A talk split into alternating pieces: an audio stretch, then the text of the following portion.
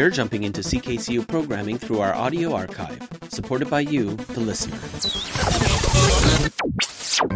You can have a look at the portfolio websites designed by students themselves, which host every project produced in the course. And lastly, under the Listen link, you're able to access the show's archive and listen back to any episode of the show that you'd like to hear.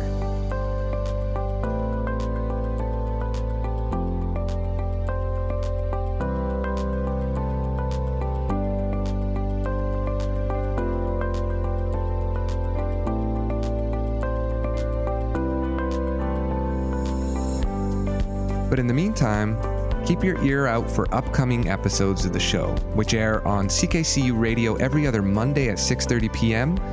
and are available wherever you get your podcasts. Until next time, thanks for listening to The Place of Sound.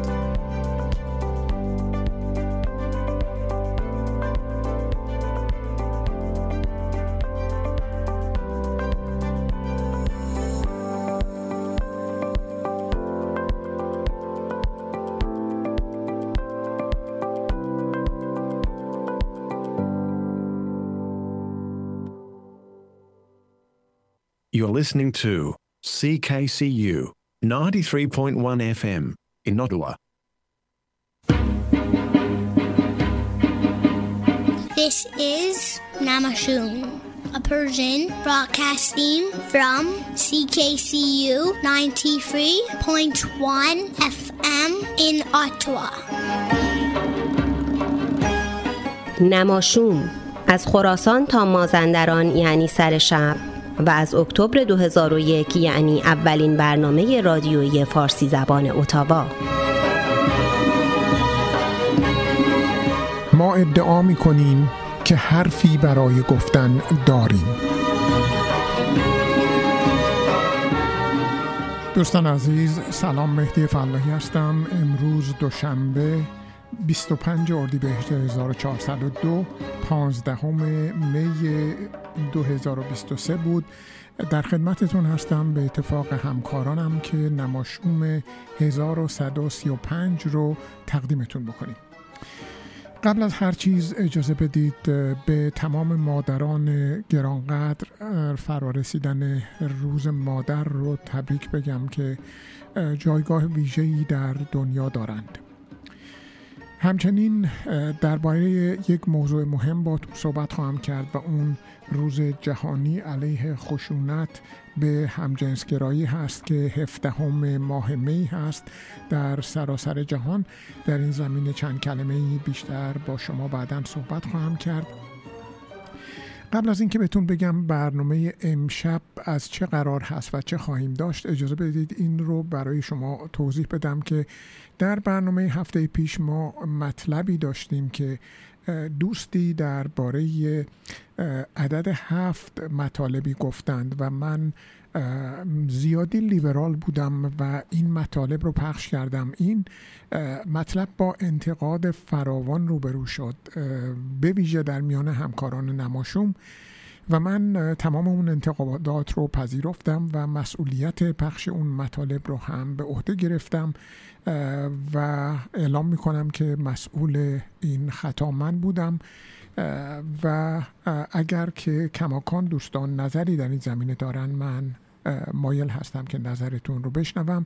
شماره تلفن ما هست شش یک سه پانصد و بیست سی کی سی یو شش یک سه پانصد و بیست بیست و پنج بیست و هشت.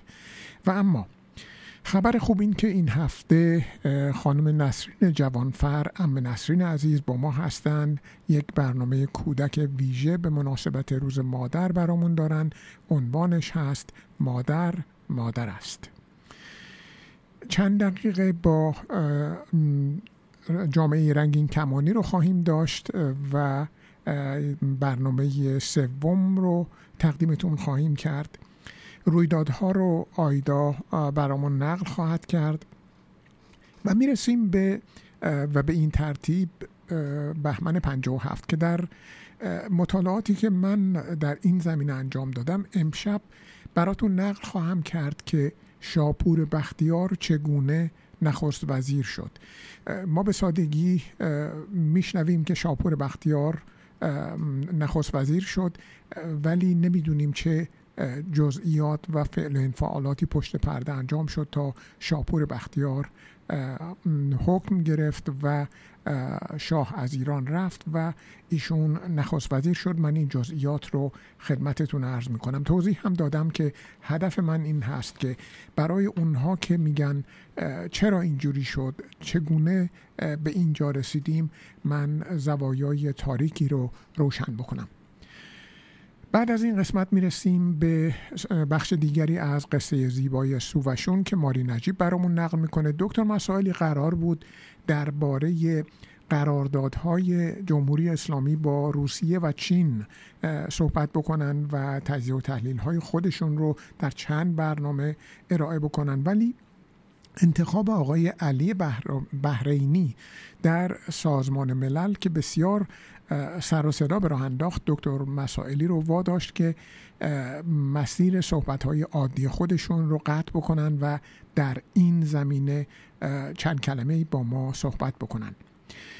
بعد میرسیم به گفتگویی که من داشتم دیروز در انروهی ببخشید در وینسن مسی پارک با یکی از فعالان کامیونیتی ایرانی، خانم سمیه حسنخانی، و این با ایشون بیشتر آشنا میشیم و اینکه چرا ایشون انقدر فعالیت میکنن، چرا انقدر کارهای اجتماعی انجام میدن و چرا من این کار میکنم. به دلیل اینکه شباهت زیادی میبینم بین خانم سمیه و خودم و به هر حال چند کلمه چند دقیقه ای رو به گفتگو با ایشون خواهیم گذروند.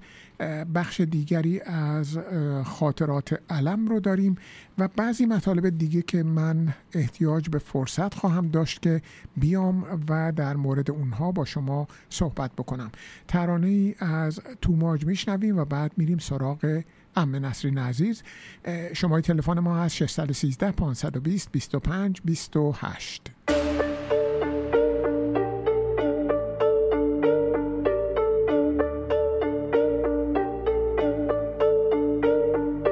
ببخشید به سیستمتون انتقاد کردم، ببخشید صدام در اومده اعتراض کردم، جبران میکنم اگه اشتباه کردم، این موزیک رو بهتون بدهکارم من.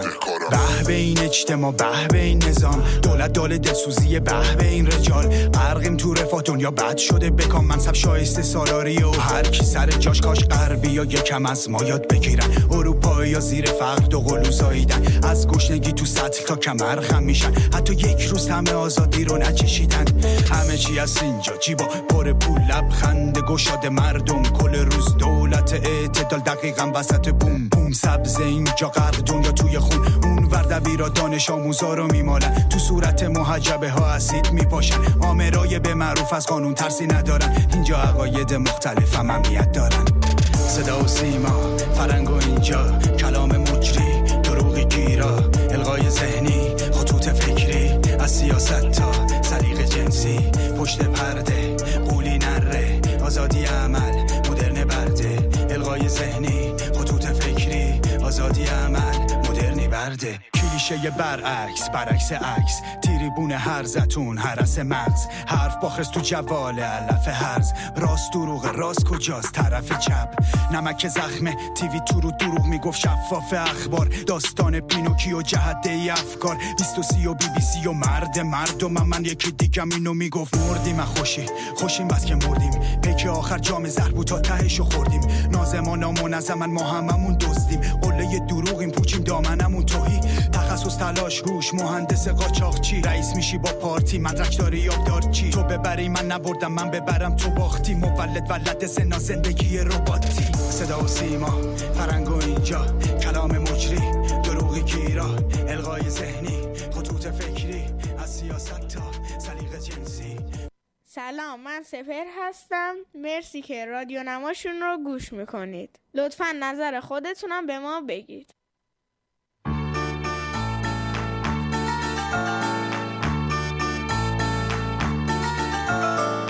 برنامه کودک نماشوم.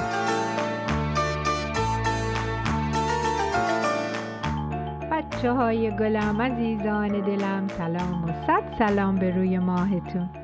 خوبین؟ بچه ها اونایی که توی کانادا زندگی میکنن و صدای منو میشنون حتما دیروز که روز مادر بود توی کانادا برای مامانشون گل خریدن یا کارت درست کردن به, به مامانشون دادن یا برای مامانشون صبحونه درست کردن یا خیلی کارهای دیگه که به مامانشون بگن که چقدر دوستش دارن. میدونم که روز مادر تو کشورهای مختلف روزهای مختلفه، ولی راستشو به شما بگم بچه ها، فکر میکنم هر روز روز مادره، هر روز روز پدره، هر روز روز خواهر و برادره. هر روز باید برای همه ما روز خانواده باشه.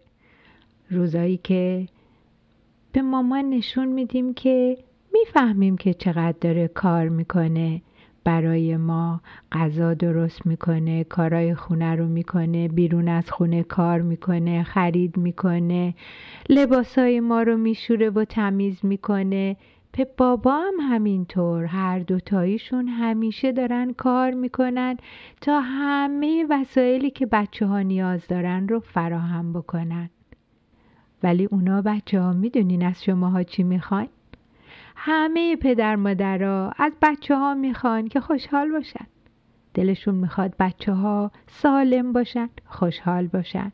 مامانات وقتی میبینن بچه ها غذای خوب میخورن خوشحال میشن. درست مثل این میمونه که بهشون هدیه داده باشیم.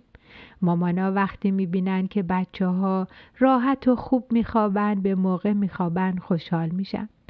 مامانا وقتی میبینن بچه ها زیاد بازی کامپیوتری نمی کنن، میرن بیرون ورجه ورجه میکنن، بالا پایین میپرن که تمام بدنشون، ماهیچه هاشون، عضلاتشون تمرین بکنه، خوشحال میشن. مامانا از دیدن اینکه بچه ها دارن بزرگ میشن خیلی خوشحال میشن.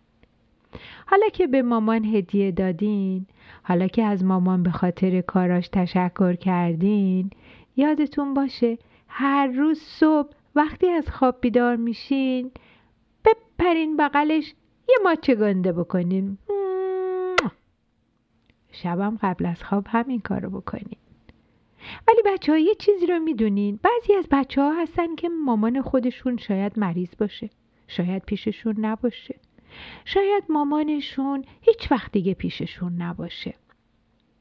ولی اون بچه ها هم مادر بزرگای مهربون دارن یا یه نفر دیگه که مثل مامان ازشون نگهداری میکنه. پس تمام بچه ها باید از هر کسی که مثل مامان ازشون نگهداری میکنه تشکر کنن. صبح که وا میشن بپرن تو بغلش یه ماچ گندش بکنن، شبم که میخوان بخوابن همین کارو بکنن. بعد مامانا خیلی انرژی میگیرن و خوشحال میشن. مگه نه؟ از تو چشمای تو دریاها میان، از تو دستا همه رویاها میان. وقتی که از همه چی خسته میشم، وقتی که غمگین و افسرده میشم، تبسم از لبان همه دلمو زیبا میکنه.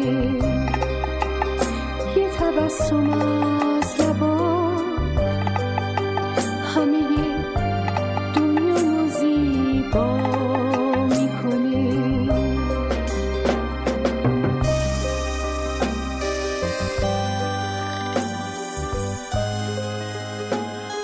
دونه دونه دونه مامان جونم تو خونه، غذا برام میپزه، قصه برام میخونه.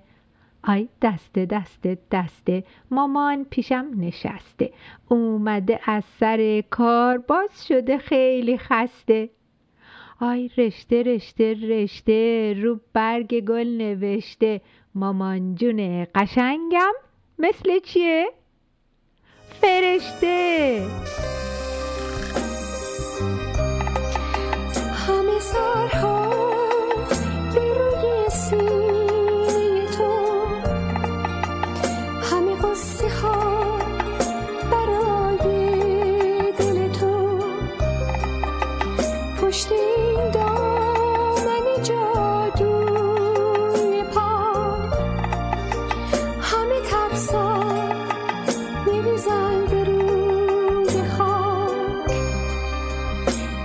تبسم از لبا همه دنیا زیبا میکنه، یه تبسم از لبا همه دنیا زیبا میکنه. خب عزیزانم، شعری رو که براتون خوندم از آقای اسدالله شعبانی بود به اسم فرشته. و اما آی قصه قصه قصه نون و پنیر و پسته. بچه ها، قصه امشب یه داستان از کشور هند به اسم مادر مادر است. نویسندش کسی به اسم شانکار، ترجمه شده توسط آقای بهروز غریبپور و از روی کتابش دارم براتون میخونم. کتاب مادر مادر است. گوش کنین، خودتون میفهمین منظورش چیه که میگه مادر مادر است. حاضرین؟ یکی بود یکی نبود، زیر گنبد کبود یه روز غروب، پسری به اسم راوی یه سنجاب دید، یه سنجاب روی درخت که با بچهش روی شاخه درخت انبه نشسته بود و با همدیگه داشتن میوه انبه میخوردن. راوی یه کار خیلی بد کرد، یه سنگ برداشت به طرف سنجاب انداخت. سنجاب مادر ترسید، انبه‌ای رو که داشتن با هم میخوردن از دستش افتاد، انبه از روی درخت افتاد زمین، سنجاب کوچولو هم با انبه افتاد روی زمین. سنجاب کوچولو تا خواست فرار کنه، راوی دوید رفت گرفتش، بعدم تندی رفت به طرف خونه و بچه سنجابو گذاشت توی یه قفس. سنجاب به مادر خیلی ناراحت شد، معلومه. راوی سنجاب کوچولو رو خیلی دوست داشت، فقط میخواست سنجاب کوچولو مال خودش باشه، برای همین گذاشتش توی قفس توی اتاقش و مرتبم بهش نگاه میکرد، براش غذا ریخت، براش آب آورد، باهاش سعی میکرد بازی کنه. ولی شماها فکر میکنین سنجاب خوشحال بود؟ البته که نبود. سنجاب کوچولو مامانشو میخواست، مامانش سنجاب کوچولو رو میخواست، ولی راوی اصلاً به این مسئله توجهی نداشت. راوی از تو اتاقش رفته بود بیرون، ولی وقتی برگشت اومد دید پنجره اتاق بازه و مادر سنجاب کوچولو اومده کنار قفس داره باهاش حرف میزنه، آرومش میکنه. راوی رفت جلوتر، دید که سنجاب کوچولو اصلاً دست به غذایی که اون براش گذاشته نزده، ولی گوشه قفس یه تیکه کوچولو انبه است، چون که مامانش براش آورده بوده. راوی که نمیخواست مامان سنجاب کوچولو بیاد و از اونجا ببرتش، پنجره و اتاق و بست. بعدم رفت شامش رو خورد. وقتی برگشت اومد تو اتاقش، دید بازم مامان سنجاب کوچولو پشت پنجره نشسته. راوی رفت نشست روی صندلیش که کتاب بخونه، ولی همینطوری فقط به پنجره نگاه میکرد، میخواست ببینه مامان سنجاب کوچولو چی کار میکنه. ولی بچه، سنجاب مادر اومده بود و همونجا نشسته بود و داشت فقط بچهش رو نگاه میکرد، مثل اینکه میخواست از همونجا مواظب بچهش باشه. راوی دوباره بلند شد، سعی کرد سنجاب مادر رو بزنه که از اونجا بره که پیش بچهش نباشه، ولی دید همینطوری مامان سنجاب و خود سنجاب کوچولو غمگین دارن همدیگر رو نگاه میکنن. راوی رفت گرفت خوابید، ولی چراغش رو خاموش نکرد. همینطوری داشت نگاه میکرد ببینه که آیا سنجاب میاد سنجاب مادر یا نمیاد. ولی بعد همینطوری بی حرکت که توی تختش خوابیده بود، دید سنجاب مادر آروم آروم از پشت پنجره اومد، رفت پیش بچهش. راوی شنید که سنجاب کوچولو داره گریه میکنه و مامانشو میخواد. بچه ها، مامان سنجاب اون شب تا صبح آروم کنار قفس بچهش نشست و بچهش رو نگاه میکرد. سنجاب کوچولو که دید مامانش اونجا نشسته خوابش برد. یه خواب خوب کرد. راوی که صبح از خواب بیدار شد دید که سنجاب مادر تندی از کنار قفس بچهش دوید، دوباره رفت از پنجره فرار کرد و رفت. ولی بچه تا مامان سنجاب رفت دوباره سنجاب کوچولو ناراحت شد و راوی نگاه کرد و دید چه کار بدی کرده. بالاخره اون سنجاب کوچولو مامانشو میخواست، مامانش هم بچهشو میخواست. پس میدونین چی کار کرد؟ زودی سنجاب کوچولو رو از قفسش در آورد، رفت از درخت انبه بالا، گذاشتش روی همون شاخه‌ای که با مامانش نشسته بود و داشت میوه انبه میخورد. مامان سنجاب تا سنجاب کوچولو رو دید دوید و رفت پیشش، بوسیدش، خیلی خوشحال شد. معلومه بچه ها باید پیش مامانشون باشن یا هر کسی که مثل مامان ازشون نگهداری میکنه. عزیزان دلم، تا هفته آینده شب و روز بر شما عزیزانم خوش. دل و جان بادا فدایت مادرم، مادری خوبم و قربان سر پایت، مادرم مادری خوبم، ما قربان سر پایت، مادرم مادری خوبم. دل جان بادا فدایت مادرم مادری خوبم.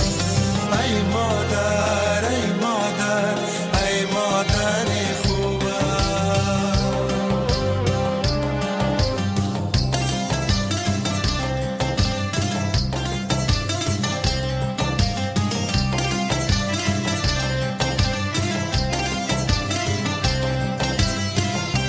هرچی دارم از تو دارم، ای امیدم ای یگانم، چون تو دلسوز ندیدم در زمین و در زمانم. هرچی دارم از تو دارم، ای امیدم ای یگانم، چون تو دلسوز ندیدم در زمین و در زمانم. ای مادر ای مادر ای مادری خوبم.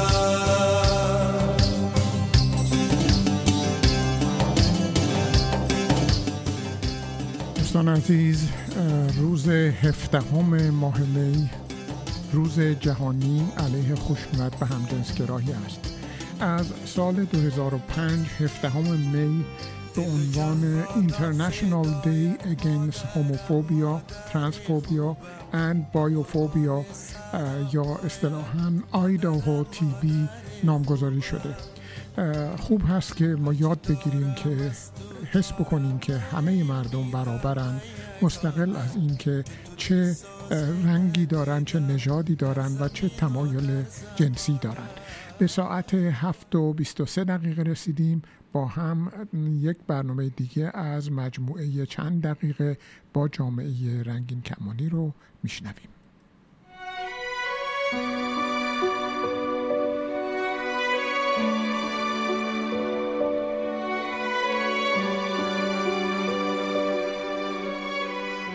سلام، چطوری؟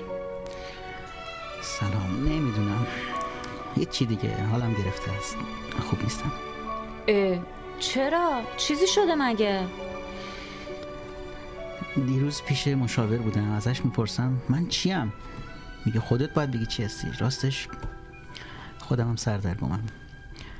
از بچگی حس میکردم دلم نمیخواد پسر باشم، ولی جرئت نداشتم به کسی بگم. الان مشاوره میگه ترنس ها کسایی هستن که از جنسیت ظاهری خودشون بیزارن. بخوام به حرف مشاوره برم یعنی من ترنسم؟ خب شاید هستی، چه عیبی داره؟ مگه چیز بدیه؟ نمیدونم نمیدونم ترسناکه، میترسم. فکرشو که میکنم وقتی بقیه بفهمن چی کار میکنن مو به تنم سیخ میشه. خودتو نگاه نکن که آدم گیر نیستی، باید خانواده منو ببینی. خب مگه خانوادت چی میگن؟ مثلا فکر میکنی چی کار میکنن؟ بهشون تا حالا نگفتم، یعنی یه عمره که دلم میخواسته بگم ولی نگفتم. بچه که بودم مادرم یه بوهای برده بود، همش تو کمدم لباس دخترونه پیدا میکرد، ولی هیچ وقت ازم نپرسید اینو را کجا میاری یا اصلا چرا لباس دخترونه قاطی لباساته، فقط برشو میداشت و از کمد من جمع میکرد میبرد. وا، یعنی یه بارم باهات در موردش صحبت نکرد؟ یا مثلا دست کم یه بار با یه مشاور در میون نذاشت؟ نه، هیچ کدوم. اصلا به روی خودش هم نمی آورد. حالا فکرشو بکن الان با این سن و سال و زن و بچه بفهمه که من از مرد بودنم راضی نیستم، چی میگه؟ خب چه اهمیتی داره که چی میگه؟ مهمه. میترسم سکته بزنه. بابام هم همینطور. تازه اگه خونش به جوش نیاد که من دارم آبروشو میبرم که دیگه ای وای فکرش هم نمیتونم بکنم. تازه اینا یه طرف، اگه زن و بچه‌م بفهمن که جهنم میشه. اونا رو چیکار کنم؟ بهشون گفتی؟ اصلا از کجا میدونی چی میشه؟ نمیدونم. نمیدونم. فکر خودم هم خوب کار نمیکنه. از ترس با هیچ کی جز تو و مشاور تا الان حرف نزدم. اون هفته پسرم تو وسایلم یه رژ لب دید، گفت مال مامانه؟ گفتم نه، مال خودمه. خیلی کفری شد. با این سن و سالش اعتراض کرد، گفت واسه چی تو رژ داری؟ دیدم چی بهش بگم. حالا بفهمه باباش دلش میخواد مامان باشه، حتما رویش خیلی داغون میشه. میفهمی؟ حس میکنی من باید حساب همه چی رو بکنم؟ نه بابا، بچه ها خیلی درک و فهمشون بالاست. اصلا به نظر من راحت تر از بزرگتر رو کنار میان. آخه تو که جای من نیستی. اگه نتونست کنار بیاد چی؟ اگه رو شخصیت و اعتماد به نفسش اثر منفی بذاره چی؟ اگه اگه بقیه مثلا تو مدرسه به خاطر من بهش سرکوف بزنن چی میشه؟ فکر این که من باعث این همه گرفتاری برای بچه خودم بشم داغونم میکنه. نمیدونم. به مشاور گفتی اینا رو؟ آره گفتم. بهم گفت که اتفاقا اولین کسی که باید بهش بگم خود بچمه، به چند دلیل. یکی این که اعتماد بینمون محکم میشه، دوم این که بچه‌م یاد میگیره که هر شکل و ظاهری که داشته باشم و هر چی بشه هنوز دوستم داره. چه باحال. خب پس حل دیگه، چرا نگرانی عزیزم؟ ببین آره تو حرف خیلی باحاله و راحت و نامره، تو عمل نه. خب بالاخره که چی؟ شتر سواری که دلا دلا نمیشه. باید تکلیف تو روشن کنی یا نه؟ یعنی چی؟ برم بگم با سلام من از این لحظه به بعد دیگه مرد نیستم؟ زنم که منو میکشه یا اقلا خودش از قصه میمیره. خانواده‌اش که خیلی بدتر. تازه اگر دست خانواده خودم جون سالم به در ببرم. ببین دیگه در مورد خانواده خودت داری زیاده روی میکنی. هر چی هست اونا دوستت دارن. به نظر من بیشتر از هر کس دیگه بهت اهمیت میدن. مگه میشه؟ تازه اصلا بذار یه چیز دیگه بهت بگم. تو اگه تو این وضعیت بلا تکلیف بمونی و اینطوری حالت گرفته باشه، باهات شرطی بندم آخرش نه خانواده‌ات احساس خوبی میکنن، نه زن و بچت روی شادی توی زندگی میبینن. برات مهم نیست بچت تو رو شاد ببینه؟ اوه چرا؟ چرا مهمه؟ چرا مهمه، ولی باید سبک سنگین کنم ببینم کدوم ضررش کمتره. ببین اگه عاشق و احساساتی شده بودی بهت میگفتم اینو هیجانات زودگذره و تموم میشه، ولی بحث الان هویتته، نمیتونی انکارش کنی. که به قول خودت یه عمر درگیر بودی، هر کاری هم کردی که از این وضعیت بیرون بیای، خب نشده. الانم که مثل یه آدم افسرده و درب و داغون شدی. قول بهت میدم اگه خود واقعی تو نشون بدی و اون جوری که همیشه دلت میخواسته زندگی کنی، از شادی تو هم خانوادت شاد میشن، هم زن و بچت. نمیشه اینطوری که من اگه در بیام بگم دیگه مرد نیستم و زنم که دیگه زن من زن من نمیشه. میفهمی؟ خیلی پیچیده است. چطوری شاد میشه؟ تازه نمیگه تو که از اول میدونستی خیلی هم مرد نیستی، چرا اومدی منو گرفتی؟ چرا بابا شدی؟ اون وقت جواب من چیه؟ اتفاقا از این که ببینه با خودت اون رو راست بودی و به جای این که به نقش بازی کردن ادامه بدی، تصمیم گرفتی خود واقعی تو نشون بدی، شاید اولش جا بخوره، ولی آخرش میبینی که چقدر براش بهتره که طرفش صادقانه به چیزی که هست اعتراف کرده.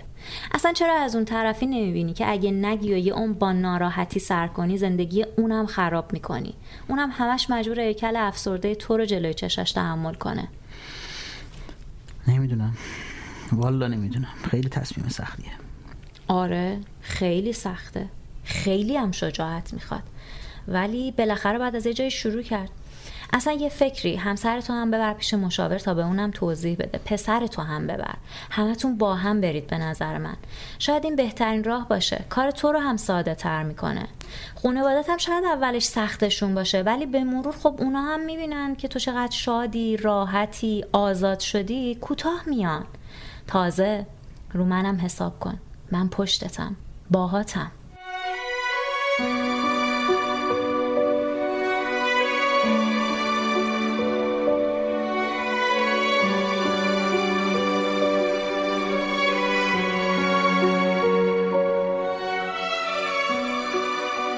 زندگی کردن در بدنی که اون رو متعلق به خود واقعیت نمیدونی کاری بسیار دشوار و ناراحت کننده ایه و شاید هرگز کسی که چنین شرایطی رو تجربه نکرده قادر به درک اون هم نباشه.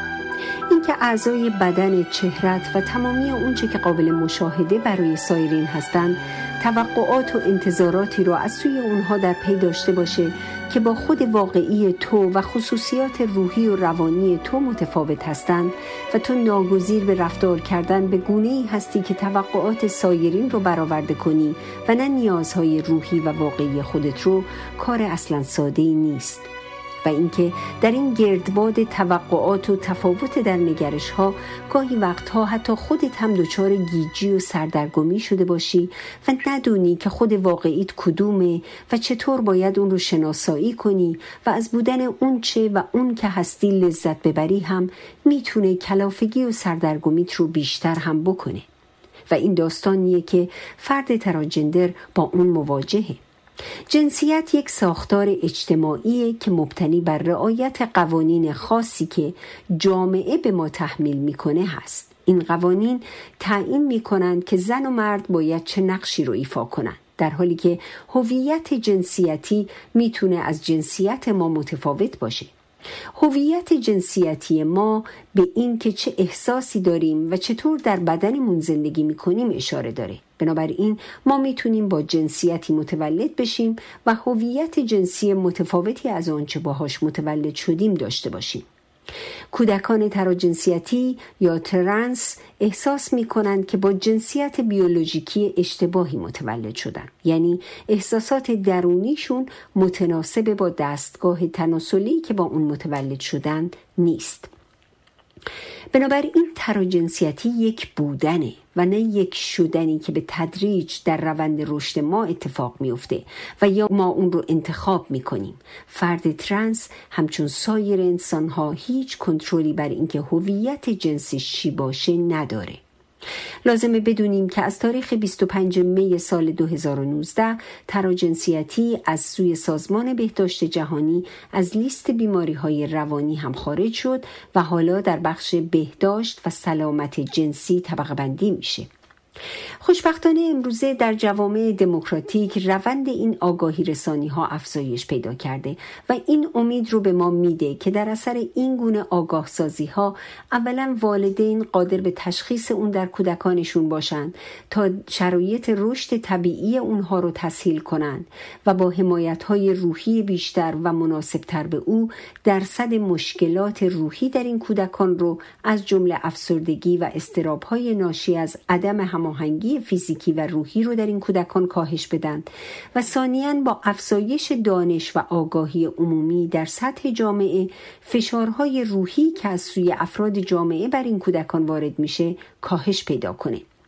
و البته اما هنوز هم علیرغم افزایش دانش و آگاهی های عمومی، همونطور که در این نمایشنامه شنیدیم، یکی از بزرگترین نگرانی های فرد تراجندر آشکارسازیه، خصوصا اگر این فرد بزرگسال و صاحب خانواده و فرزند باشه و این در حالیه که بسیاری از تحقیقات و پژوهش‌هایی که در این زمینه انجام شده نشونگر این هست که پنهان کردن این واقعیت آسیب‌های روحی بسیار زیادی رو به فرد تراجندر خواهد زد و فشارهای روحی ناشی از این پنهانسازی میتونه بسیار سنگین و گاهی حتی خطرناک باشه، در حالی که اگرچه آشکارسازی کار بسیار دشواری هم برای فرد تراجندر و هم برای اعضای خانواده او هست، ولی در نهایت تأثیرات مثبت‌تری رو در بر خواهد داشت.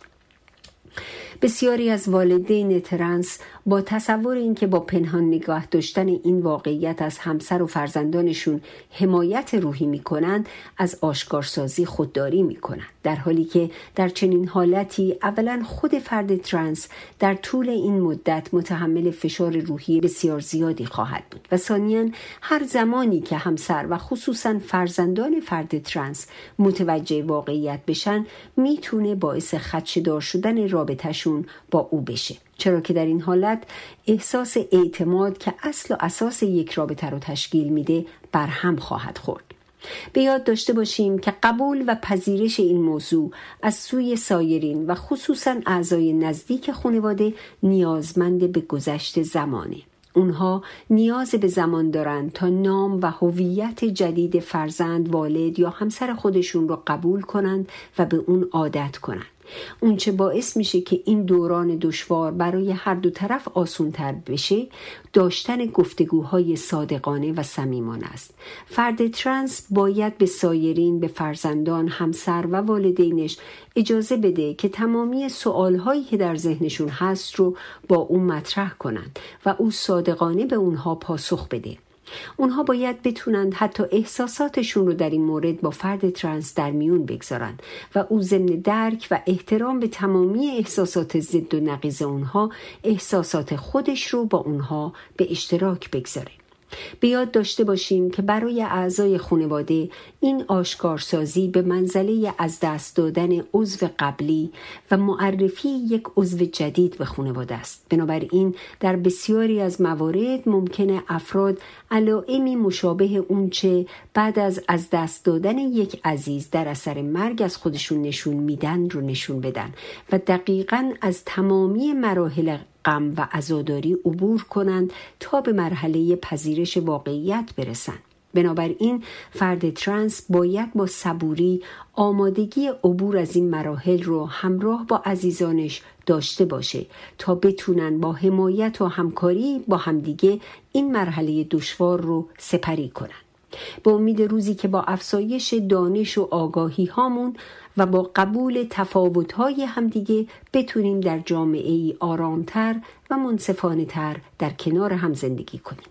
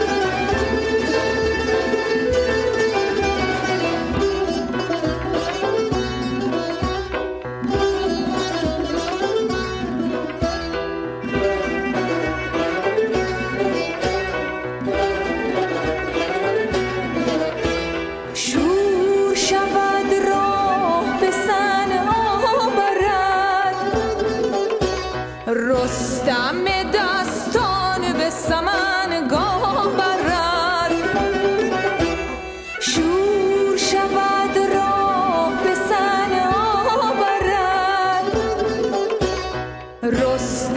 دستان به سمنگان برد، راه به سر منزل جانان برد، راه به سر منزل جانان برد. وای وای وای وای وای که این عشق چه ها می کند، وای ببین عشق چه ها می کند.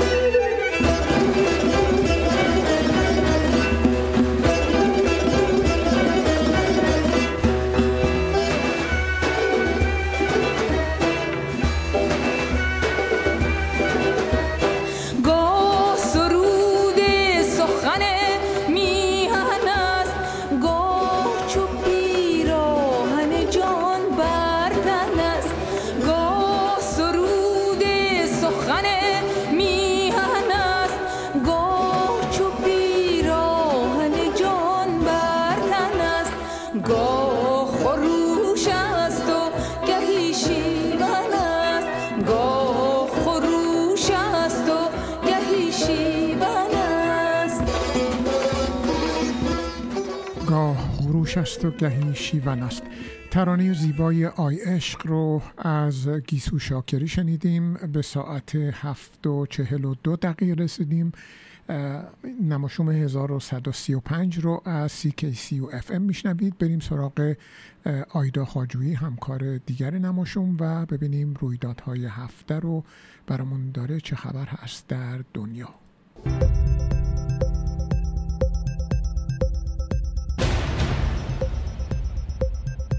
درود بر شما همراهان رادیو نماشوم. امروز دوشنبه پانزدهم ماه دو هزار و بیست و سه، آیدا هستم و روز مادر را به همه مادران عزیز تبریک میگویم. ما هر هفته در برنامه رویدادهای هفته مروری داریم بر خبرهای مهم هفته قبل. ابتدا سرخط خبرها: انتخابات ترکیه و سفارایی مخالفان اردوغان. این بار اردوغان روی لبه چاقو راه میرود. پس از شمارش نود و هفت درصد آرای ترکیه، اردوغان چهل و نه ممیز سی و چهار درصد و رقیبش کلیچداروغلو چهل و چهار ممیز نود و نه درصد آرا را از آن خود کردند. دو شهروند فرانسوی که در ایران به گروگان گرفته شده و بازداشت بودند، آزاد گشتند. فلوریدا قانونی را تصویب کرد که شهروندان چین، روسیه، ایران، کره شمالی، کوبا، ونزوئلا و سوریه را از دستیابی به زمین در این ایالت محروم می‌کند. ایلان ماسک روز جمعه در یک توییت اعلام کرد که لیندا یاکارینو مدیرعامل جدید توییتر خواهد بود. دوازدهم می روز تولد مریم میرزاخانی، روز جهانی زنان در ریاضیات است. و اما مشروح اخبار در ترکیه: انتخابات ترکیه این بار احتمالاً به دور دوم کشیده خواهد شد، زیرا که هیچ کدام از نامزدها موفق به کسب اکثریت آرا نشدند. بیش از دو دهه است که رجب طیب اردوغان، رئیس جمهور فعلی ترکیه، برنده تمام انتخابات در ترکیه بوده است. نتایج اولیه انتخابات اما این بار او را پیروز دور اول نشان نمی‌دهد. چهل و نه ممیز سی و چهار درصد آرای اردوغان و کلیچداروغلو چهل و چهار ممیز نود و نه درصد آرا را از آن خود کردند. تورم فلج کننده در ترکیه، سقوط لیر و کاهش شدید استانداردهای زندگی باعث شده بسیاری از مردم ترکیه آرزوی تغییر داشته باشند. در نظرسنجی‌ها رقیب سکولار او کلیچداروغلو پنج درصد از اردوغان پیشی گرفته بود. اردوغان پس از گرفتن قدرت مخالفان را سرکوب کرده و رسانه‌ها و قوه قضاییه را تحت فشار قرار داده بود و سه رئیس بانک مرکزی را اخراج و اقتصاد ترکیه را متزلزل کرده بود. کلیچداروغلو فارغ التحصیل از آکادمی علوم اقتصاد و بازرگانی دانشگاه آنکارا است و سابقاً رئیس اداره کل درآمد و مدتی هم رئیس تامین اجتماعی ترکیه بوده است. او از منتقدان اردوغان است و میگوید اردوغان کشور را مانند یک شرکت خانوادگی و بدون پایه علمی مدیریت مدیریت میکنند. در هر حال با شمارش حدود نود و هشت درصد آرای انتخابات ریاست جمهوری به نظر میرسد که این انتخابات به دور دوم رسیده و تنها دو هفته دیگر رجب طیب اردوغان و کمال قلیچداروغلو باید بار دیگر با هم رقابت کنند. در فرانسه، امانوئل مکرون رئیس جمهور فرانسه با انتشار توییتی روز جمعه از آزادی بنجامین بریر و برنارد فیلان خبر داد. بنجامین بریر که توسط دادگاه انقلاب به هشت سال زندان محکوم شده بود، در اعتصاب غذا به سر می برد. این سالها جمهوری اسلامی به طور سیستماتیک از مسافران خارجی و دو تابعیتی ها برای تحت فشار دادن دولت‌های دیگر گروگانگیری می‌کند. هنوز مشخص نیست که آیا فرانسه در این ارتباط مبلغی به ایران پرداخت کرده است یا خیر. در آمریکا و فلوریدا قانون منع خرید زمین توسط عوامل کشورهای متخاصم طراحی شده است. آگاهان املاک و مستقلات نگران هستند که این اثر منفی در مهاجران سایر کشورها نیز بگذارد. شهروندان کشورهای چین، روسیه، ایران، کره شمالی، کوبا، ونزوئلا و سوریه قادر به خرید زمین کشاورزی و یا هر گونه زمینی دیگر در این ایالت نمی باشند. خبر بعد این که ایلان ماسک یک خانم را برای مدیر عامل توییتر استخدام کرد. لیندا یاکارینو، جانشین ایلان ماسک و مدیر عامل جدید توییتر، در حال حاضر مدیر بازاریابی در ان بی سی است. و خبر آخرین که دوازده می به افتخار مریم میرزاخانی توسط اتحادیه بین المللی انجمنهای ریاضی جهان روز جهانی زنان در ریاضیات نامگذاری شده است. نام مریم میرزاخانی یادآور توانایی‌های زنان است. او اولین زنی است که در دنیا مدال معتبر فیلدز را از آن خود کرده است. او در چهل سالگی در حالی که استاد دانشگاه استنفورد بود به دلیل ابتلا به سرطان درگذشت. با تشکر از توجه شما، با هم به سایر برنامه‌های نماشوم گوش می‌دهیم. تا هفته آینده، بدرود.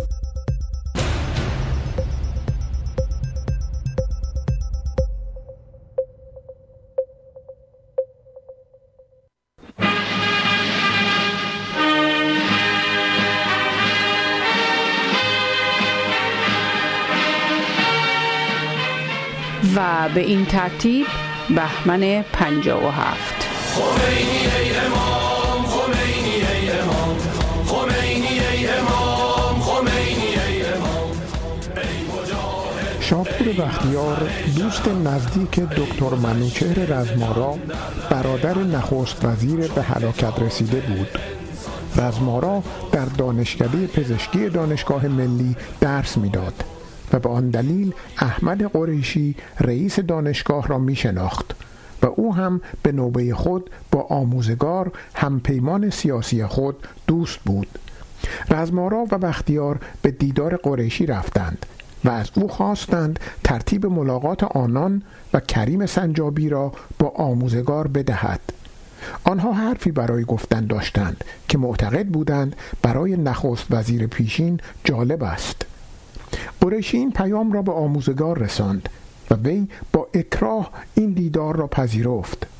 بنا شد آنها ساعت شش بعد از ظهر پنجشنبه همان هفته به خانه آموزگار در تجریش بروند. آن روز چهار آبان روز تولد شاه بود.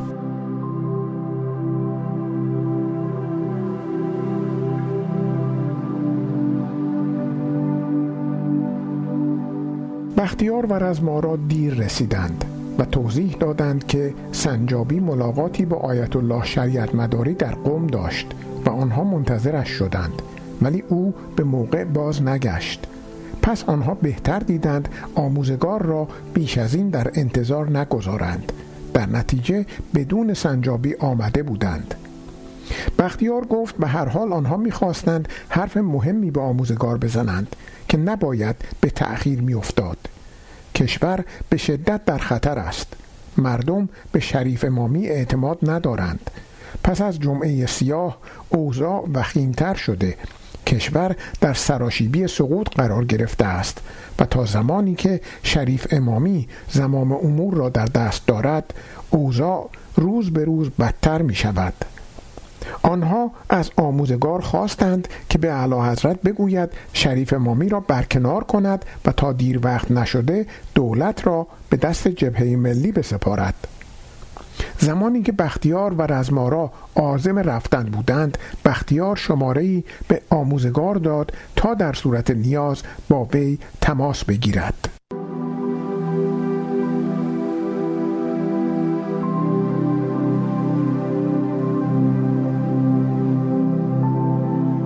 آموزگار قبول داشت که شریف مامی گزینه درستی نیست، ولی تمایلی به دخالت نداشت و از این می‌ترسید که از هدف وی اشتباه برداشت کنند.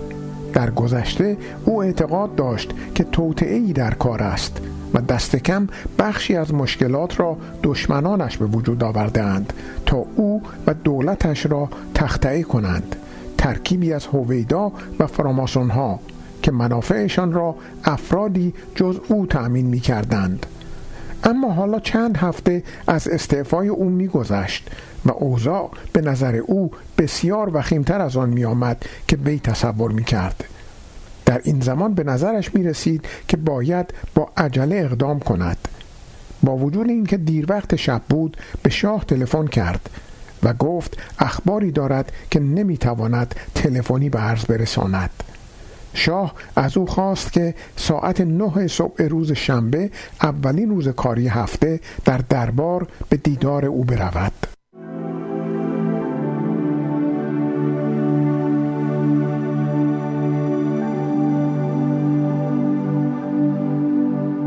زمانی که آموزگار پیام مورد نظر را طبق عادت خود عیناً به شاه رساند، به مدت چند ثانیه با سکوتی ناراحت کننده روبرو شد و بعد شاه مثل همیشه شروع به قدم زدن در طول دفترش کرد و پس از چندی پرسید: شما میدانید منظور آنها چیست؟ آموزگار در پاسخ گفت: خیر، این اولین باری است که آنها با من تماس گرفتند. شاه گفت: آنها میخواهند در این کشور جمهوری برقرار کنند و حالا میخواهند من به دست خودم این نقشه را عملی کنم. لحن کلام و گفتگوی شاه برای آموزگار نو و بهتاور بود. آموزگار گفت: اگر اجازه بفرمایید در این باره از آنها سوال کنم. شاه گفت: بله، بپرسید.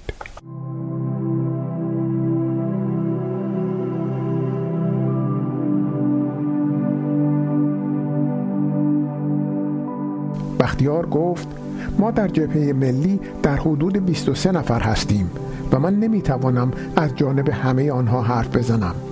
این موضوع را در جلسه همگانی که فردا داریم مطرح خواهم کرد و نتیجه را به شما خبر میدهم. دو روز بعد او به آموزگار گفت که جبهه ملی مخالف سلطنت نیست. جبهه ملی فقط خواستار پذیرش مسئولیت تشکیل دولت و اداره مملکت است، با این امید که بحران خطرناکی را که کشور با آن روبروست برطرف کند.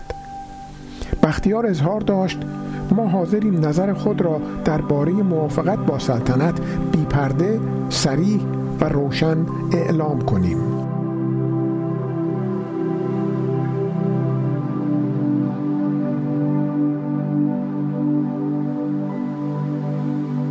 آموزگار آنچه را شنیده بود به شاه گزارش داد و شاه به او دستور داد بپرسد آنها چه کسی را برای مقام نخست وزیری در نظر دارند. آموزگار بختیار را فرا خواند و پرسش شاه را با او در میان گذاشت. به نظرش رسید صدای بختیار از فرط شادی می لرزد. فکر می کنم اللهیار صالح را پیشنهاد کنیم، ولی تصمیم باید از طرف همه باشد. فکر نمی کردیم اعلیحضرت به این زودی تصمیم بگیرند. مشکل کار اینجاست که سنجابی و بازرگان به پاریس و لندن رفتند و بدون حضور آنها نمی توانیم تصمیم بگیریم. سعی می کنم با آنها تماس بگیرم و از آنها بخواهم فوری برگردند. وقتی آموزگار تلفن کرد، شاه داشت شام می خورد. او آشکارا از گزینه اللهیار صالح خرسند بود. او گفت: بسیار خوب، هرچه زودتر خبر دهند.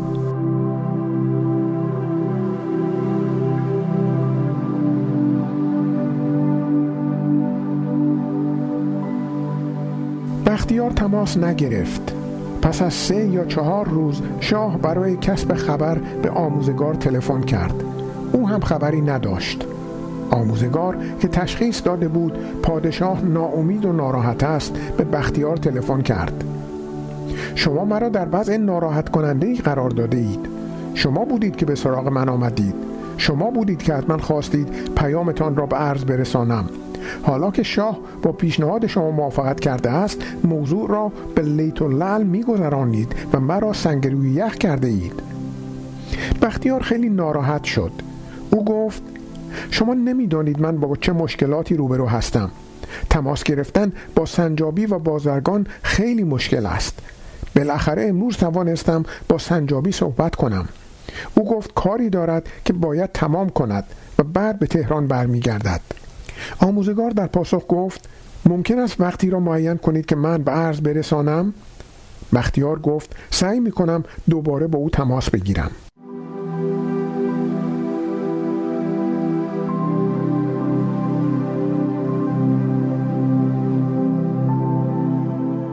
بختیار با آموزگار صادق نبود. او می‌دانست که سنجابی به دیدار خمینی رفته است و کمی بعد از آن که سنجابی به پاریس رسید، دریافت که رفیقش تسلیم خمینی شده است. شاه هم از کارهای سنجابی خبر داشت. روزی که او به آموزگار گفت که جبهه ملی به دنبال استقرار رژیم جمهوری است، خبر داشت که سنجابی به دیدار آیت‌الله شریعتمداری رفته است. و شریعتمداری در پی آن اظهار داشته است که او و خمینی هدفی مشترک دارند. در زمانی هم که بختیار داشت با آموزگار قایم با شکمازی در می آورد، سنجابی خود را هوادار خمینی اعلام کرده بود که بی تردید شاه از آن هم آگاه بود. به هر حال پیشنهاد اللهیار صالح فرصت جدیدی برای شاه ایجاد کرد و وی مصمم بود آن را پیگیری کند.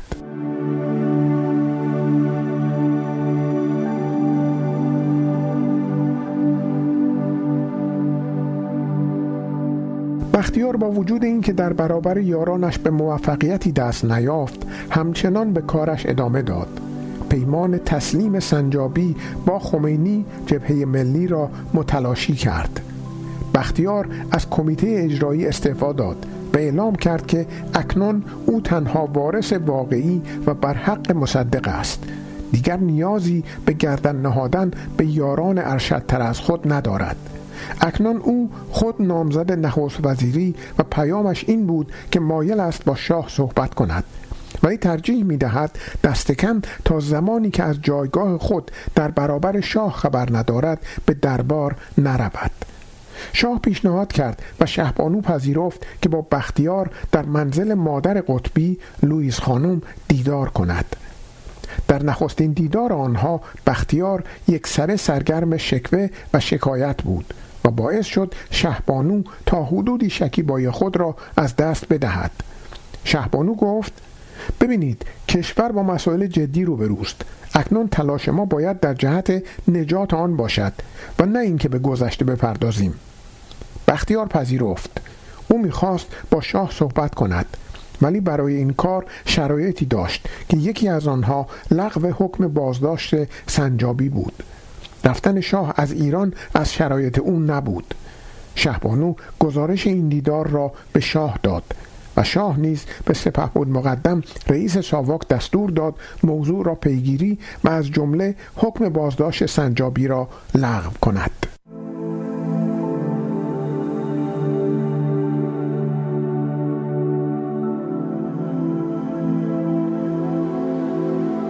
البته مقدم از دیدار شهبانو و بختیار اطلاع داشت. به گفته شهبانو، سپهبد مقدم و ارتشبد اویسی در اوایل دی، چندی پس از حمله قلبی اصحاری، بختیار را به عنوان گزینه‌ای محتمل برای نخست وزیری پیشنهاد کرده بودند. پیش از آن مقدم درباره بختیار با رضا قطبی صحبت کرده بود و قطبی هم به مقدم گفته بود که بختیار با شهامت است و به قانون اساسی و حکومت سلطنتی احترام می‌گذارد، ولی از خاندان پهلوی کینه در دل دارد. نام بختیار در فهرست بهترین متقاضیان نخست وزیری بود. نخستین دیدار بختیار با شاه برخلاف انتظار خیلی خوب بود. به گفته رضا قطبی که بختیار فوری پس از دیدارش با شاه با او صحبت کرده بود، شاه با حوصله و شکیبایی به حرفهای بختیار گوش داده بود. پدر شما پدر مرا کشت و شما مرا زندانی کردید. من نباید هیچ گونه احساس وفاداری نسبت به خاندان شما داشته باشم، اما من معتقدم که ایران دست کم تا پنجاه سال دیگر آمادگی آن را ندارد که به جمهوری دموکراتیک بدل شود. زمانی هم که این کشور برای دموکراسی آمادگی پیدا کند، حکومت سلطنتی هم همان منظور را برمی آورد. فعلا نخستین وظیفه ما باید پایان دادن به این وحشیگری ها باشد. همین که بختیار آماده رفتن شد، شاه در مورد ترک کشور چیزی گفت. بختیار درست منظور شاه را نفهمید و در پاسخ گفت امیدوار است شاه دست کم تا زمانی که مجلس نظر مساعد خود را در مورد نخست وزیری وی اعلام کند و سپس به او رأی اعتماد بدهد در کشور بماند.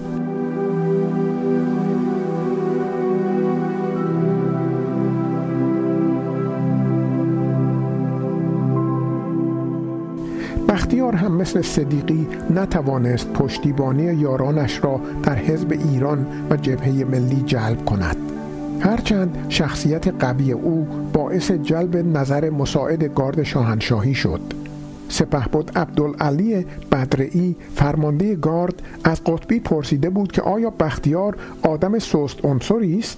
قطبی در جواب گفته بود شاید باید نگران این باشید که او بیش از آن که شما مایل هستید دیکتاتور باشد.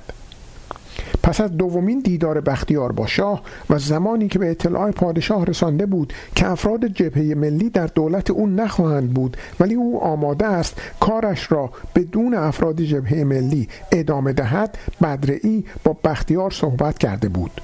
آنگونه که بدرعی برای قطبی نقل کرده است، بختیار به وی گفته بود تا به آخر می جنگد، اگر لازم باشد دست به کشتار می زند، حتی اگر خون تا آرنجش برسد، و برای آرنج از واژه مهجور مرفق استفاده کرده بود که بدرعی آن را مفرق به معنای فرق سر تلفظ کرد. بدرعی تحت تأثیر قرار گرفت و دریافت که بختیار هم به زبان وی سخن میگوید. در روز هشت دی شاه از بختیار خواست دولت خود را تشکیل دهد. سلام، آزاده طباطبایی هستم، روان درمانگر، مشاور خانواده، ازدواج و کارشناس تعلیم و تربیت.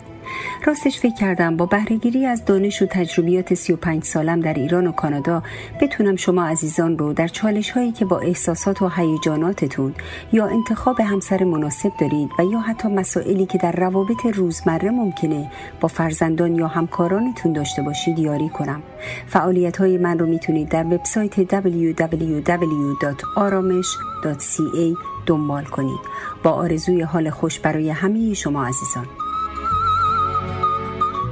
رستوران راه ابریشم واقع در ده بیست و یک سیرول رود، قدیمی ترین رستوران ایرانی در شهر آتاوا، در فضای گرم و صمیمی با بهترین کیفیت غذایی آماده پذیرایی از شما عزیزان می باشد. برای رزرو و کیترینگ لطفاً با شماره تلفن شش یک سه هفت چهار یک هفت هشت هشت هشت تماس حاصل فرمایید. سلام دوستان، مهدی فلاحی هستم. کسانی که برای خرید و فروش خانه خود از خدمات من برخوردار بودند، بدون استثناء تبدیل به دوستان صمیمی من شدند. اجازه بدهید در خدمت شما هم باشم.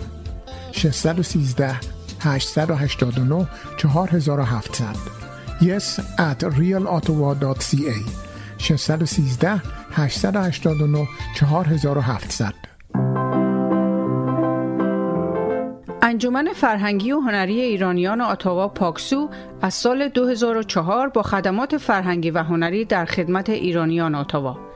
از وبسایت ما در آدرس پاکسو دات سی ای دیدن کنید و با عضویت در انجمن ما را تقویت کنید. شش یک سه دو چهار صفر هفت سه دو هفت. فروشگاه آریا در خدمت ایرانیان.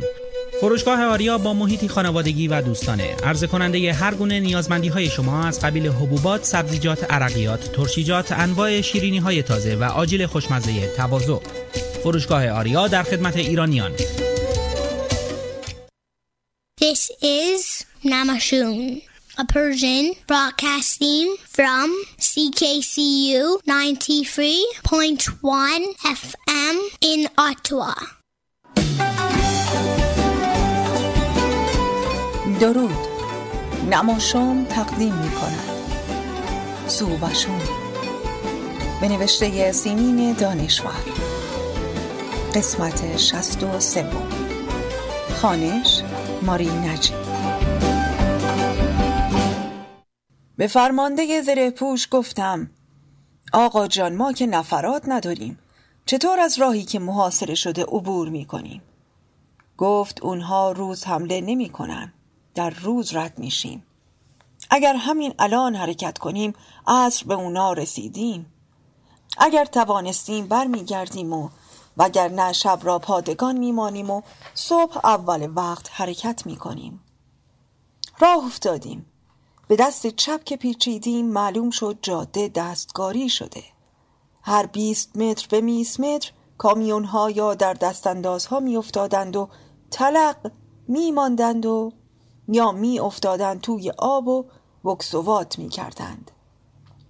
ساعتی پنج کیلومتر هم نمی شد رفت. چراغ کامیون ها را روشن نکردیم و کامیون ها به فواصل کم می رفتند. اگر از تنگ خروس گلو گذشته بودیم به اون بدبخت ها می رسیدیم. موانع سر راه را یک افسر پناهنده خودی طرح کرده بود. بعد فهمیدیم که به طور کلی او آرایش جنگشان را تحریزی کرده. آن افسر محکوم به اعدام شده بود و فرار کرده نزد آنها پناهنده شده بود. آنها به او می گفتند سرهنگ، ولی سرهنگ نبود. موتور زره‌پوش داغ کرد. ده قدم دیگر رفت و ماند. هوا تاریک شده بود و روی ارتفاعات گله به گله آتش کرده بودند. معلوم بود که سنگرهای قشقایی ها و بوی رحمدی هاست و ما تازه اول تنگ خروسگلو بودیم و آنها از دو طرف بالای سرمان بودند، اما کاری به کار ما نداشتند، فقط صدای ترسناک از خودشان در می آوردند. لیلی لیلی لی هو هو هو لیلی لیلی لی هو هو هو. بنا شد سر موتور زره‌پوش را برداریم و بگذاریم خنک شود. بازش که کردیم دیدیم پمپ سوراخ شده. تصمیم گرفتیم در نور چراغ بادی پمپ را تعمیر کنیم و تا کار تعمیر تمام بشود نفرات را جمع کردم تا دور تا دور کامیون ها برای احتیاط سنگر بکنند و سربازها پاسداری کنند و ما گشت بزنیم. به همه گفتم که نه حق برگشتن داریم و نه می توانیم برگردیم. تمام راننده های کامیون ها گروهبان بودند. سرگروهبان گفت جناب سروان، سربازها تازه پاگون گرفتند، تیراندازی بلد نیستند. به سرگروهبان ها گفتم پس اسلحه آنها را پخش کن میان افسرها و گروهبانها. یکی یک تفنگ و پانزده فشنگ سهم هر کداممان شد. سه تا مسلسل برای حفاظت زره‌پوش گذاشتیم، دو مسلسل در هر دو طرفش، یکی هم پشت سرش. در سنگرهای انفرادی که سربازها کندند گلنگدن زده و آماده حمله نشستیم. من یک پارابلوم زیر لباس افسریم داشتم. نه شام داشتیم و نه آب. هوا هم بسیار سرد بود و نه راه پس داشتیم و نه می توانستیم پیش برویم.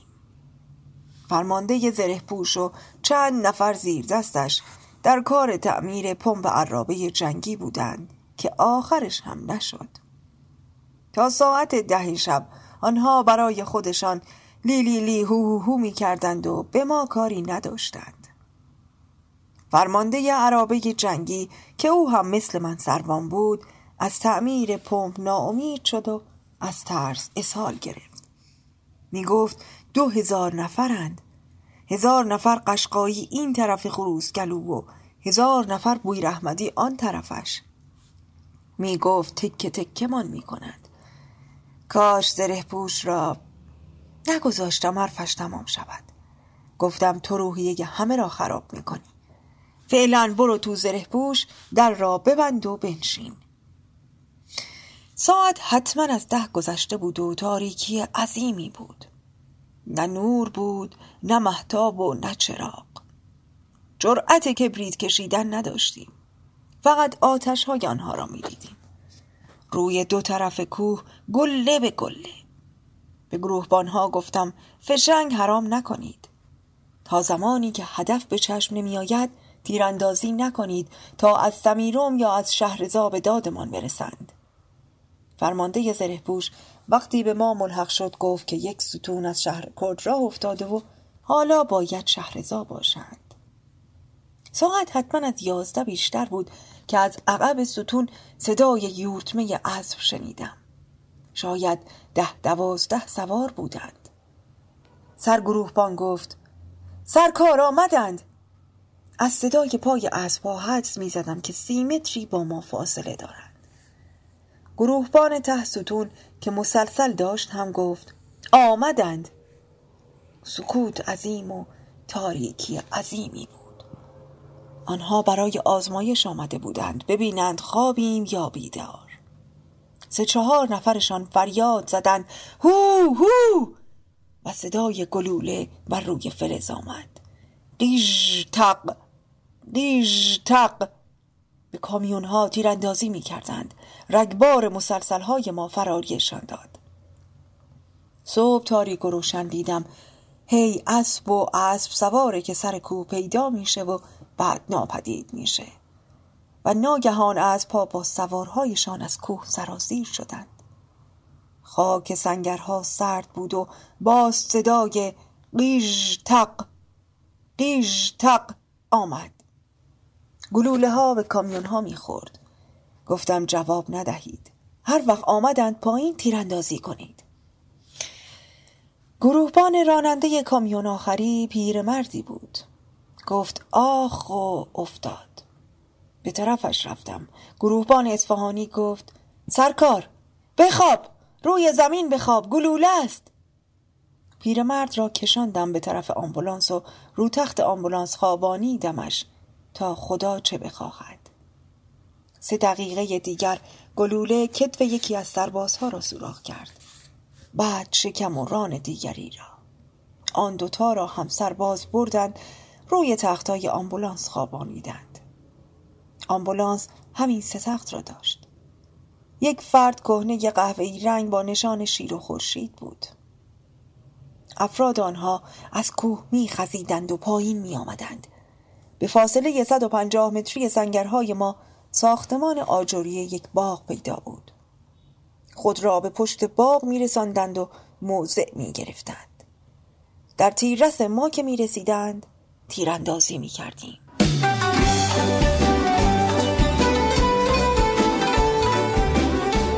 شنوندگان عزیز نماشوم، قسمت بعدی این داستان جذاب در نماشوم بعدی برای شما نقل خواهد شد.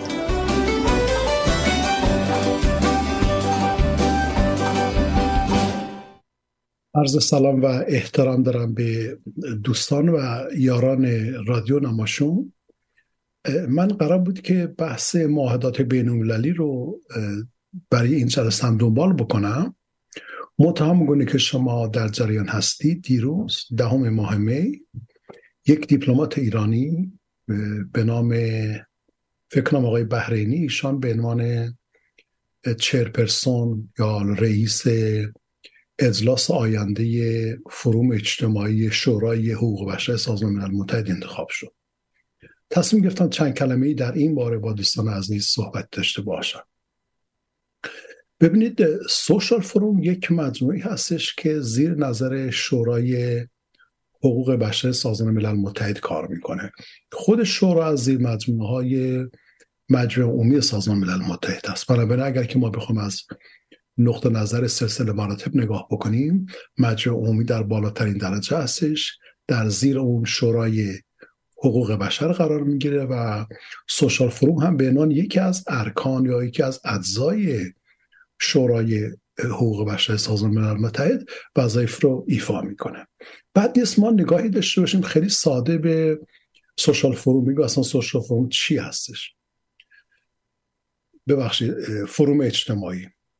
این فروم اجتماعی البته سابقه دیرینه‌ای داره، در اون رده‌های اندیشه‌های رادیکال بسیار بسیار فعال هست. سوشال فروم داره این قدرت بوده است که بتونه حجم بالایی یا تعداد بسیار بالایی از مردم رو به خیابان‌ها بیاره و اگر شما دنبال کرده باشید، فرضاً در تظاهراتی که در سیاتل برگزار شد، در جنوا برگزار شد یا در ونکوور در سالهای پیش در ارتباط با امواج جانی شدن و موضوعات سرمایه‌داری، اینها همه مولود اون فروم اجتماعی بودن. به هر حال شورای حقوق بشر سازمان ملل متحد هم یک سوشال فرومی داره که این سوشال فروم سال یک بار تشکیل جلسه میده در روزهای دو سه فکر میکنم ماه نوامبر همه سال و طبیعتاً اجلاس آتیش در همین نوامبر که میآید برگزار میشود.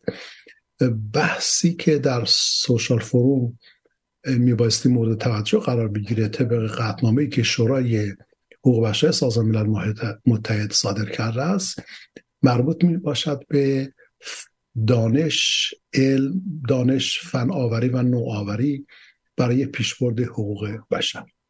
و جالب این هستش که اون دیپلمات ایرانی رو شورای حقوق بشر انتخاب کرده است که ریاست این جلسه رو در ماه نوامبر به عهده بگیره. خود سوشال فروم یک مکانی هستش که در واقع فرصت بسیار مناسبی هستش که در اون نمایندگان دولت‌ها، زیر مجموعه‌های سازمان ملل متحد، افراد فعال در سازمان‌های اجتماعی و انجیوها یا حتی کسانی که گزارشگر ویژه سازمان ملل متحد بودند در امور مختلف بتونن در این سوشال فروم دور همدیگه جمع بشن و با همدیگه گفتگوهایی رو داشته باشن. از مهمترین ویژگی‌های سوشال فروم این هستش که بر اساس اصل مساوات اداره میشه، یعنی فرزند سازمان‌های اجتماعی، انجیوها همون اندازه میتونن در این فروم نقش داشته باشند که نمایندگان دولت‌ها آنچنین نقش رو به عهده می‌گیرن. این سابقه خیلی کوتاه بودش، من خواستم خدمت شما عرض بکنم. اون تا نکته‌ای که ذهن رو به خود مشغول میکنه و من هم خبر امروز دیدم بلافاصله برنامه رو ضبط کردم که خدمت شما برسم، این هستش که چرا یک دیپلمات ایرانی انتخاب شده برای ریاست اجلاس آینده فروم اجتماعی در ماه نوامبر. من واقعا نمیدارم و تلاش کردم که ببینم چرا فرد ایران انتخاب شده، به نتیجه روشنی نرسیدم هنوز چون فرصت بسیار محدود هستش. و تا اونجا که ذهن من میتونه کمک بکنه به ماجرای هستش که معمولا مدیریت شورای حقوق بشر در کنترل پنج نفر هست و مدیریت کنونی شورای حقوق بشر به غیر از شخص رئیس حداقل چهار نفر دیگه هستن که از میان چهار نفر سه نفرشون دارای گرایشات، حالا من تصور میکنم و اینا حدس و گمان هست، نمیدونم حقیقت چیست، اینها یک مقدار روش مثل ما تردید داشته باشه. فرضاً نماینده بولیویا، نماینده مالدیو و یادم نیست که و یک نفر دیگه، سه نفر از نمایندگان این شورای حقوق بشر، اینها کسانی هستند که کشورهاشون نسبت به جمهوری اسلامی یک رابطه تنگاتنگ و نزدیکی داره. بنابراین من یک مقداری ذهنم به این هستش که یک سری لابی‌های پشت پرده صورت گرفته است و منجر شده است به انتخاب این فرد از سوی جمهوری اسلامی. البته شما این عرضه بنده رو فقط در حد حدس و گمان بپذیرید و قطعیت اون رو مورد پرسش قرار بدید. اما باز مسئله این هستش که اعضای شورای حقوق بشر سازمان ملل متحد که میبایستی یک فرد رو به عنوان رئیس سوشال فروم انتخاب بکنن، از اعضای چهل و هفت گانه جمهوری اسلامی عضو شورای حقوق بشر سازمان ملل متحد نیست. بنابراین این پرسش برای بنده مطرح هستش که اگر ایران عضو شورای حقوق بشر سازمان ملل متحد نیست، پس چگونه یک دیپلمات ایرانی برای ریاست سوشال فروم که در ماه نوامبر برگزار میشه انتخاب شده است؟ همین امروز که من خبر رو دنبال کردم دیدم که سرصداها زیاد شد، به پا شده است و درست هم هست. خانم النژاد طبق معمول سرصدا رو شروع کرده است که بعد سازمان ملل این است آن است، ولی جالبه که هیچ کدوم از اینها این پستش رو مطرح نساختن که خب اگر شورای حقوق بشر سازمان ملل متحد نماینده از ایران در اون حضور نداره، چرا دیپلمات ایرانی برای این سمت منصوب شده است؟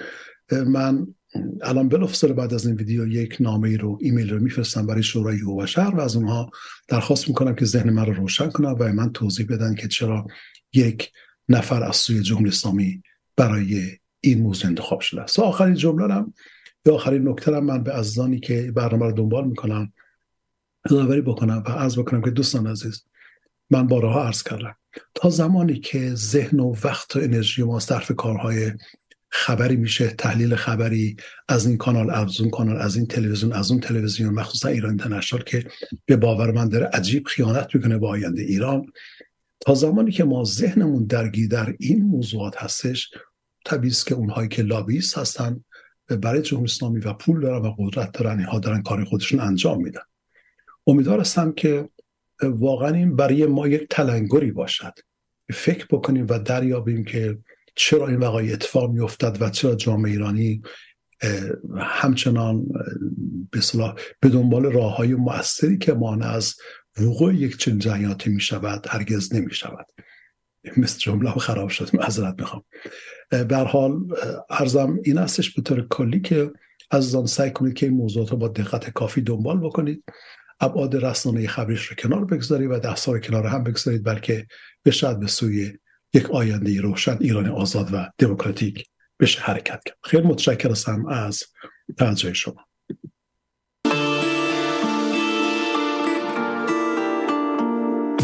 بله بله قربان، زندگی نرماله، یه سال کار کار کرد، یه شب شام کفاره. بله چشم قربان، زندگی نرماله، به جز اینم نمیگیم مبادا کی جرم باشه. بله بله قربان، زندگی نرماله، یکی تو گورخوابه یکی ده تا برج داره. بله چشم قربان، زندگی نرماله، حقمونو نمیخوایم مبادا کی جرم باشه. قربان پایینو دیدید، سفره خالی رو دیدید، شما نورتون زیاد شهر تاریکو دیدید، اینجا که باریک کمر چون خونا رو مکیدید، اینجا که کثافتتونو از بالا میریزید، دیدید چقدر فرق داریم دوریم ازتون. بلیت نمیخواد، دعوت منی تمتون. پسر برو تو اتاق، آقا رو نترسون، ایشون کهنه و پاره ندیدن نه حتی از دور. قربان نظاره کنید، شما ستاره شدید با کورسوی نور همینا که اعدام میکنید. شما با اشتباه رشد کردید، به جای توبه نقد منتقدم بریدی تا اراده کنید. قربان شیرین کنید کامتون رو، تلخ کلامم. اینجا مردم فقط زندن، زندگی ندارن. بچه‌های ما شبا سر رو گشنگی میذارن، ببخشید وجدانای شما چجوری میخوابن؟ بله بله قربان، زندگی نرماله، یه سال کار کار کرد، یه شب شام کفاره. بله چشم قربان، زندگی نرماله، به جز اینم نمیگیم مبادا کی جرم باشه. بله بله قربان، زندگی نرماله، یکی تو گورخوابه یکی ده تا برج داره. بله چشم قربان، زندگی نرماله، حقمونو نمیخوایم مبادا کی جرم باشه. کل دنیا از مردمش حمایت میکرد، دولت ما مسئول نبود شکایت میکرد، به معترضا برچسب اغتشاشگر میزد، به زندان کفایت میکرد نه جنایت میکرد. ایشک ما رکورد زدیم، ما تنها کشوریم که واکسنش فرق داشت، مرفه و فقیر تو اصل علم زن و واسه زیباییش میزنیم، با ون پلیس میدوزیم ناکجا میبریم، سبد خرید خالی تو سفره نفتم نداریم، دنیا تو مریخ و ماه ما تو یه قهقراییم، مرده هایی که باید تو فکر مرگم نباشیم، چون حتی پول سنگ قبل و کفن و دفنم نداریم. من آژیر خطر رو زدم تا گوشا بسوزه، گرسنه هایی داریم که فرصتشون یه روزه، اون لبه مرگ و بوسیده کجاست کی میدونه، لااقل یکی بره براش لالایی بخونه.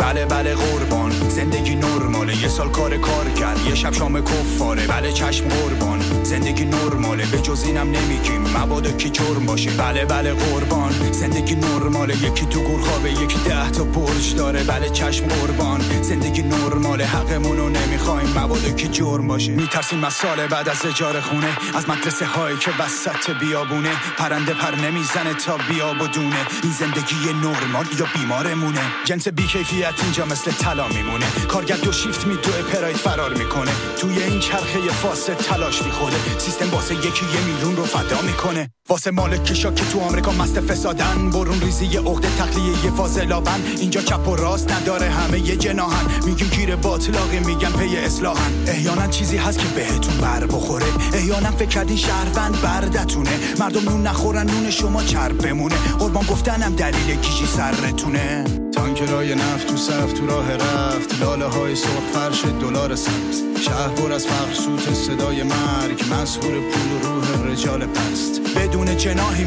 دنبال رهایی، دستای گره به هم زنجیر انسانی، بدون جناحیم دنبال رهایی، قدرت اتحاد تقدیر خود ماییم. تانکرای نفت تو صف تو راه رفت، لاله های سرخ فرش دلار سبز، شهر پر از فقر سوت صدای مرگ، مسحور پول روح رجال پست، تانکرای نفت تو صف تو راه رفت، لاله های سرخ فرش دلار سبز، شهر پر از فقر سوت صدای مرگ، مسحور.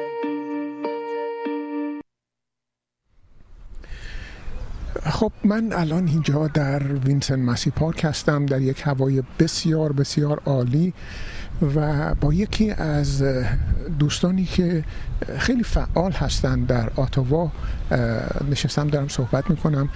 از خودشون میپرسم دوست دارید خودتون رو معرفی کنید؟ سلام عرض میکنم آقای فلاحی به شما و همه شنوندگان رادیو نماشوم. من سمیه حسنخانی هستم، سی و نه سالمه و از سال دو هزار و هجده توی کانادا هستم و توی کامیونیتی ایرانیان در واقع سعی کردم که یه جمع‌هایی رو در واقع ساپورت کنیم و دور هم جمع باشیم. حالا اگه سوالی دارید من حتما بیشتر توضیح میدم. شما یک فعال هستید در کامیونیتی ایرانی، خیلی وقت و انرژی میذارید و این وقت و انرژی بدون شک از خانوادتون گرفته میشه به کامیونیتی داده میشه. انگیزتون در این که این مقدار فعالیت میکنید و این وقتتون رو از خانواده میگیرید به کامیونیتی میدید چی هست؟ در واقع مهمترین مسئله‌ای که میتونم اینجا بهش اشاره بکنم اعتقاد من به حیات جمعی هست.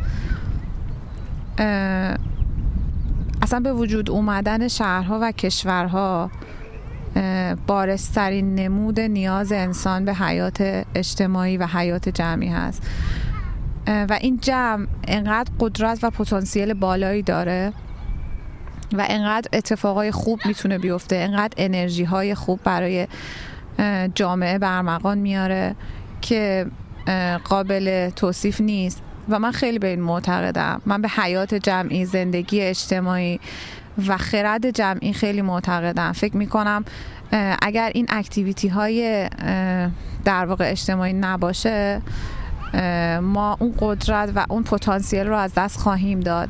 به خاطر همین هرچند که تلاش میکنم که یه بالانسی ایجاد بکنم بین در واقع زندگی خانوادگی، زندگی شغلی و زندگی اجتماعی، خب طبیعتا بعضی وقتا تلاش و فوکس من بیشتر میاد روی زمینه اجتماعی بسته به در واقع مشغله‌ای که دارم. بعضی وقتا کمرنگ تر میشه، بعضی وقتا بیشتر میشه، ولی این چیزی نیستش که من فراموش بکنم چون بهش اعتقاد دارم و براش بهایی که براش دارم میدم همین هستش که در واقع تایم میذارم براش. ممنونم ازتون. من باید برای شنوندگان توضیح بدم که اینجا باد خیلی زیاد هست و حتما دوستان صدای باد رو در پس زمینه میشنون. همینطور که شما گفتید سمیه جان همینطور هست و من شک ندارم که خانواده شما عین خانواده من با شما همکاری میکنن و به شما اجازه میدن که این وقت و انرژی رو صرف بکنید و من الان همینجا از خانواده شما تشکر میکنم به خاطر این همراهی.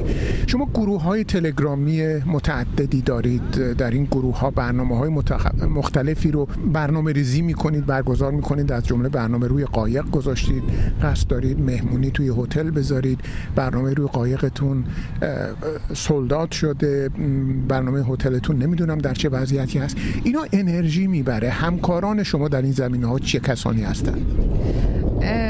راستش همکاری خاصی با هیچ گروه و فرد خاصی نداشتم، هرچند که از لطف و راهنمایی دوستان زیادی بهره بردم.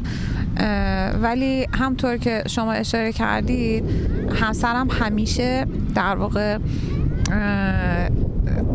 سپورت کرده منو، همیشه بهم اجازه داده که به اون اهدافی که تعریف کردم برای خودم برسم و قطعا اگه حمایت ایشون نبود مطمئنم که نمیتونستم اون چیزایی که اون ایده هایی رو که در واقع در ذهن داشتم پیاده بکنم.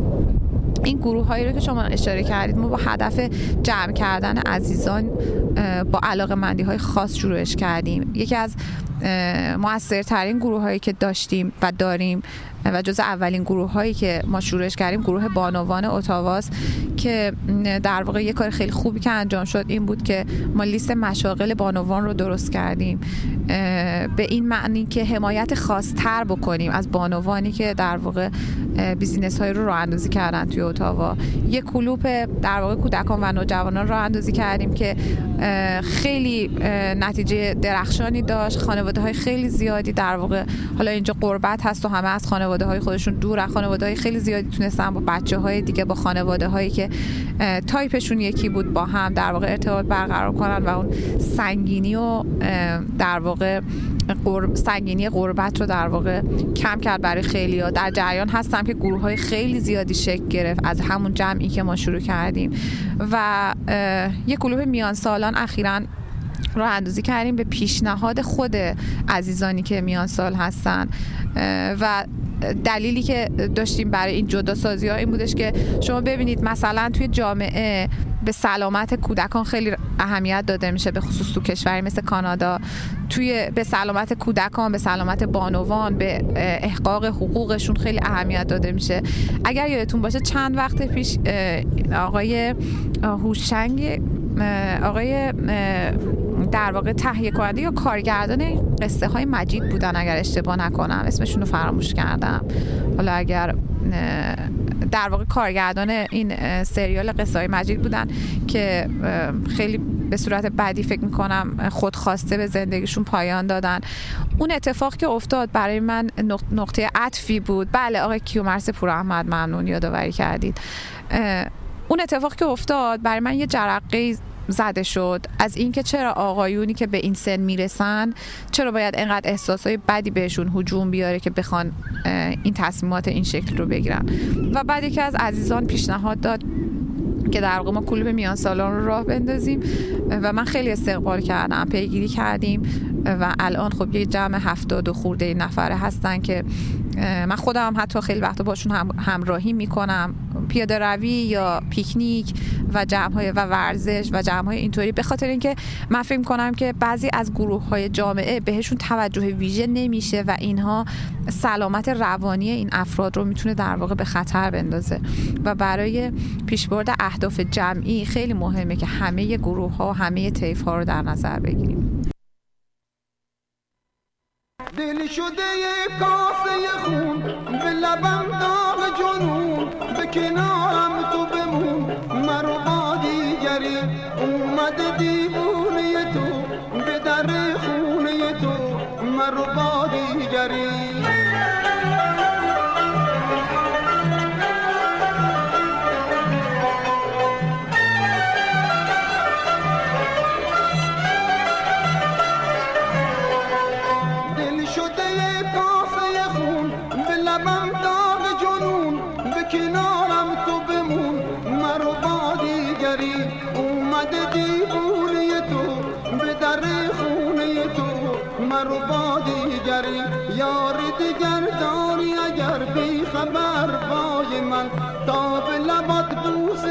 بعد از این جای من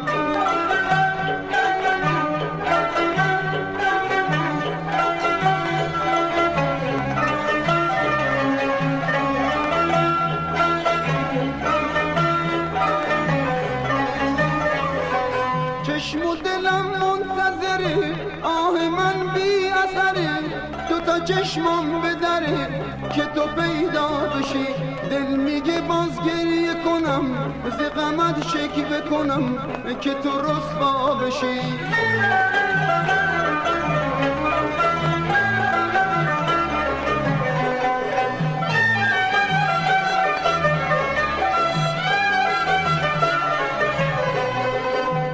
که در این شهر غریب عاشقی بی کسم، دونه خونش که روون شد خدا مونسم.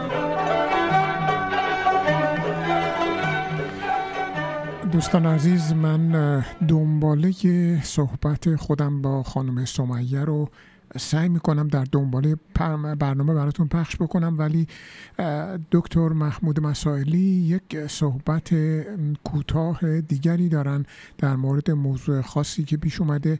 این صحبت دکتر مسائلی رو میشنویم و من امیدوارم در فرصت باقی مانده بتونم بقیه گفتگوی خودم رو با خانم سمیه براتون پخش بکنم، ضمن این که صحبت کامل من با خانم سمیه همین الان در کانال نماشوم در اختیار شما هست.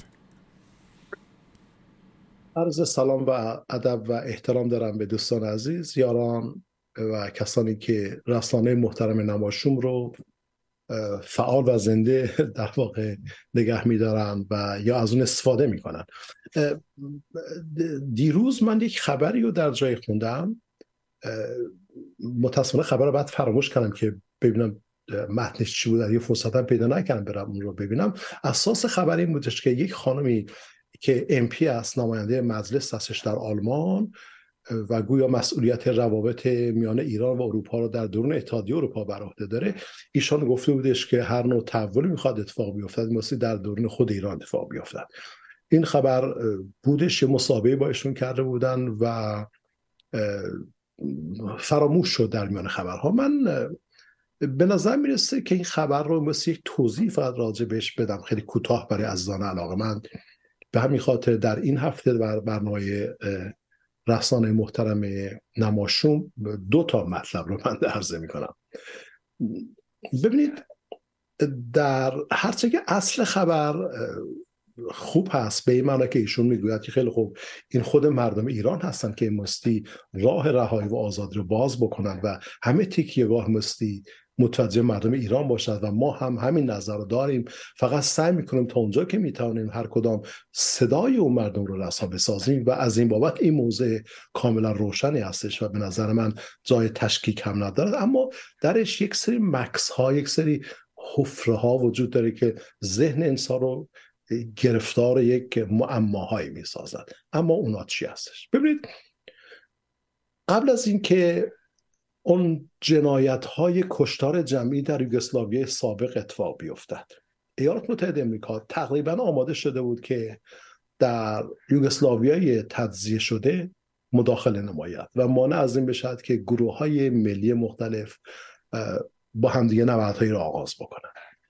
در همان ایام یک کتابی به دست آقای بیل کلینتون رسید به نام فکر کنم بالکانز گوست، بالکانز یا بالکان گو، بالکان گوست فکر میکنم، به قلم آقای کاپلان. رابرت کاپلان یک روزنامه‌نگار امریکایی هستش که گویا شیطنت هایی کرده است.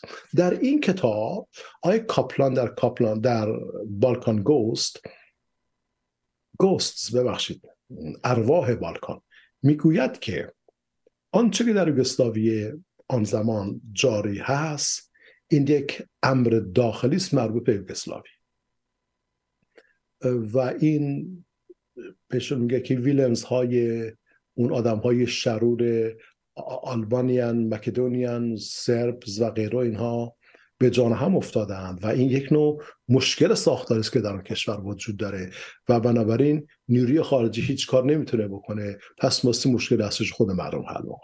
و همین بحث رو ما در مورد افغانستان هم میبینیم. حتی زمانی که این بحث ها داغ شد و که بعد چیکار کرد، یه ایده میگن خب مشکلات افغانستان ساختاری است، اینها رو ماسی خود مردم افغانستان بعد به نوعی تکلیفش روشن میکنن. من موافق هستم با این چیزا، فقط از یک زاویه دید دیگر یک مقداری برام حساسیت ایجاد کرده است که با شما عزیزان به اشتراک می‌گذارم. اگر ما به موازی که خانمی که اسمش رو من فراموش کردم چون با عجله نگاه کردم سرم این روزا خیلی شلوغ بود، اگر به موازی ایشان نگاه بکنیم، این خانمی که مسئول ارتباطات میان ایران و اروپا رو در قالب اتحادیه اروپا دارد، ایشان در واقع میخواد بیان بکند که پس غرب هیچ موضعی در قبال شرایط ایران اتخاذ نمی‌کند، به خاطر اینکه آنچه در ایران داره اتفاق میفتد مربوط به ایران هست، مربوط به ایرانیان هستش و ایرانیان مثل اون رو بیان به نوعی به طریقی که میخواهند و میتوانند خودشون رفع و رجوع بنمایند. من فقط نگارانیم رو از این زاویه دید میخوام خدمت شما عزیزان بیان بکنم که یک چنین دیدگاه‌هایی مانع از این میشد که غرب بتونه مواضع روشن و قاطعی رو در حمایت از مردم ایران اتخاذ بکنه و طبیعتاً موضع بی‌طرفانه رو پیش میگیره و بنابراین میشه بسیاری از پاسخ‌ها از سوالات رو در خصوص اینکه چرا غرب از مردم ایران حمایت نمی‌کند رو ما حداقل در پناه این مواضع میتونیم و پاسخ اونها رو پیدا بکنیم. فقط خواستم این چند نکته ساده رو با شما عزیزان به اشتراک بگذارم. خیلی متشکرم. با سپاس فراوان از همکاری‌های ارزشمند جناب دکتر محمود مسائلی برمیگردیم به گفتگوی من با خانم سمیه در وینسنت مسی پارک که دیروز انجام شد و دنباله این گفتگو رو با هم میشنویم. شما میدونید که یک گروه پیشکسوتان هم در آتاوا هست که چهارشنبه ها از ساعت فکر میکنم دو و نیم تا چهار و نیم یا چهار در دویست و نوزده آرگال جمع میشن. شما قصد دارید که این دوتا گروه رو با هم دیگه مرتبط بکنید، شاید حتی در هم ادغام بکنید که چون به هر حال خیلی نزدیک هستن به هم. بله، من در واقع شنیدم که همچین گروهی هست و وقتی که ما این گروه تلگرام رو زدیم سعی کردم که در واقع آدرس گروه تلگرامی چیزی ازشون پیدا بکنم و باشون ارتباط برقرار کنم، منتها به من گفتن که ندارن گروه تلگرامی. بعدش با یه چند تا از عزیزانی که در واقع توی شکلی اون گروه مؤثر بودن صحبت کردیم و قرار شد که حالا تایمی بذاریم و گروه ها رو با هم یکی بکنیم. من همیشه استقبال میکنم از این که در واقع همدیگر رو کامل کنیم، به هم بپیوندیم. دنبال در واقع جدا کردن نیستم، بیشتر معتقدم که در واقع قدرتمون با هم چند برابر میشه. بله، این پیشنهاد خیلی خوبیه و خودم هم بهش فکر کرده بودم و قرار بود که با عزیزان یه دیداری بکنیم، ولی خب هنوز به خاطر مشغله، به خصوص که خیلی فعال نیستن توی فضای مجازی، به خاطر همین، وگرنه اگر توی فضای مجازی فعال تر بودن خب تا الان حتی اتفاق افتاده بود. ولی امیدوارم که بتونیم به زودی در واقع یکیش بکنیم. بله، از دیگر گروه هایی که شما دارید گروه ایونت های آتاوا هست. یه گروهی رو هم اخیراً شما راه اندازی کردید برای مجردها، در مورد اون گروه توضیح بدید. بله، کلوپ ایونت های آتاوا شکلیش برمیگرده به همین نوروز در واقع اخیر که ما دیدیم که واقعا جای جمع ها و مجالس این چنینی با توجه به اهمیتی که عید نوروز و مناسبت‌های دیگه ملی برای همه ایرانی‌ها داره، در واقع به این فکر افتادیم که یه جشن‌های ملی رو در واقع بازسازی بکنیم، احیا بکنیم اینجا. و بعد این گروه موند. خب دوستان لطف داشتن، خیلی استقبال کردن. ما تقریبا نزدیک به ششصد خورده نفر مهمان داشتیم برای عید نوروز که به خاطر اینکه فضای مناسب در اختیار نداشتیم تو سه شب تقسیمش کردیم و بعد خب همینطوری موند. به دوستان گفتیم اگر نظری دارید، پیشنهادی دارید برای پیکنیک، برای جمع, جمع شدن یه جا به ما بگید و ما استقبال میکنیم و بعد دیدیم دوستان استقبال کردن. به هر حال این برنامه کشتی هم از همین ایده ها شکل گرفت و ما برگزارش کردیم. البته هنوز که برگزار نشده، به زودی برگزار میشه. اون کلوپ سینگل ها که به اسم نیمه گم شده من تعریف کردیم، در واقع ایدهش از یه نیازی اومد که خیلی از عزیزانمون که مجرد هستن به من میگفتن که یه گروهی بذاریم که ما در واقع اونجا جمع بشیم. منتها خب خیلی استقبال نشده هنوز. اون ایده خیلی خوبی هست ولی نمیدونم، شاید به خاطر معذوریت‌های اجتماعی یا بک‌گراندهای ذهنی که بعضی از عزیزان دارن، خیلی دوستان به خصوص خانم‌ها خیلی استقبال نکردن. من خیلی تشویق میکنم و خیلی در واقع حمایت میکنم که دوستان عضو بشن. اطلاعات محرمانه هست و به هیچ وجه درز اطلاعات نداریم. یه محلی هست برای اینکه بتونن عزیزان با هم آشنا بشن، وگرنه این در واقع بر اساس نیازی بوده که خود عزیزان مطرح کردن و امیدوارم که بتونیم اون هدفی که به خاطر اون هدف در واقع این کلوب رو راه اندازی کردیم بهش برسیم. منتها با همکاری عزیزان به دست میاد دیگه، در واقع باید که متقاضی بیشتر باشه تا بتونیم که در واقع اون گروه رو هم فعال بکنیم. خسته نباشید، من بهتون برای درود میفرستم. آیا در هیچ زمینه‌ای کمک لازم دارید که بخواید از این طریق به مردم بگید که بیان کمک بکنن، داوطلب بشن؟ بله حتما. من فکر میکنم که باید که در واقع عزیزان داوطلب بشن، بخوان که این جمع رو حفظ بکنن، چون به هر حال با تلاش فردی هدف جمعی حاصل نمیشه. یه درخواست دیگه هم که دارم و نمیدونم واقعا چطوری میتونیم بهش برسیم، فقط در حد در واقع رؤیایی هستش که من برای حیات اجتماعی ایرانیان توی اتاوا دارم، این هستش که ما بتونیم یه فضایی رو داشته باشیم، یه فضایی فقط برای جمع‌های ایرانی. حالا این فضا لازم هم نیست خیلی بزرگ باشه یا خصوصیات خاصی داشته باشه، یه جایی که اگر عزیزی احساس نیاز کرد بتونه اونجا در واقع بشینه، چایی بخوره، صحبتی بکنه، با همزبونهای خودش صحبت بکنه. و اون ایده‌ای که در واقع از گروه خانه ایران شما برپا کردید رو خیلی حمایت میکنم، خیلی ساپورت میکنم و فکر میکنم که شاید به اون طریق ما بتونیم که در واقع یه جای مشترک داشته باشیم که هممون بتونیم زیر در واقع پرچم اون خانه ایران و اون کامیونیتی ایرانی بتونیم همه این فعالیت ها رو فرم بدیم. من ممنونم ازتون. در این هوای خوب آفتابی ولی خیلی خیلی بادی وینسنت مسی پارک با هم نشستیم، صحبت کردیم. براتون آرزوی موفقیت میکنم و امیدوارم اون ایده خانه ایران هرچه زودتر شکل بگیره و من تصور میکنم به زودی خبرهای خوبی خواهیم داشت. خیلی ممنون. من از شما تشکر میکنم که زحمت کشیدید، تشریف آوردید و امیدوارم، منتظرم که خبر خوبی از خانه ایران بشنوم و امیدوارم که هر سال بتونیم که جمع قدرتمندتر و بهتر بهتری توی اتاوا داشته باشیم، همون طوری که تو شهرهای بزرگتر مثل تورنتو و مونتریال داریم. حالا به هر حال جمعیت ایرانی اتاوا هم داره زیاد میشه، امیدوارم که اون اتفاقای خوب به زودی بیفته. ممنونم از شما.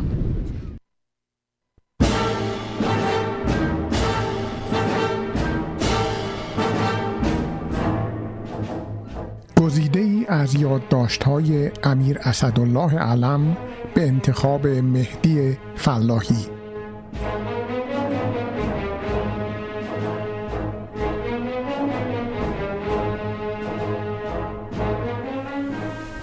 شنبه بیست و چهارم آبان هزار و سیصد و پنجاه و چهار. فرمودند بعد از ظهر گردش می‌رویم. من مرخص شدم. یکی دو ساعت یک دختر خانم ایرانی را دیدم، بسیار خوب بود.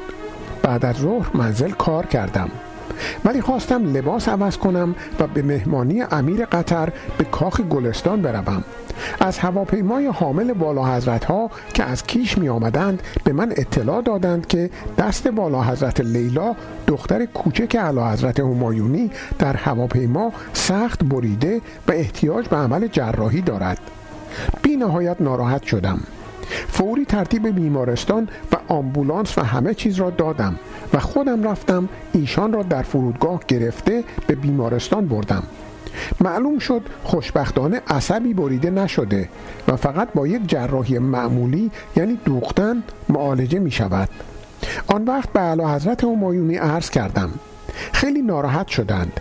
البته در گردشگاه خبر دادم، اما چون باید لباس عوض بکنند و به مهمانی امیر قطر بروند نتوانستند به بیمارستان تشریف بیاورند. عرض کردم خودتان هم به اولیا حضرت شهبانو بفرمایید. به هر صورت به خیر گذشت و پس از چند ساعت در بیمارستان ایشان را به کاخ بردیم. من دیگر نتوانستم به مهمانی بروم.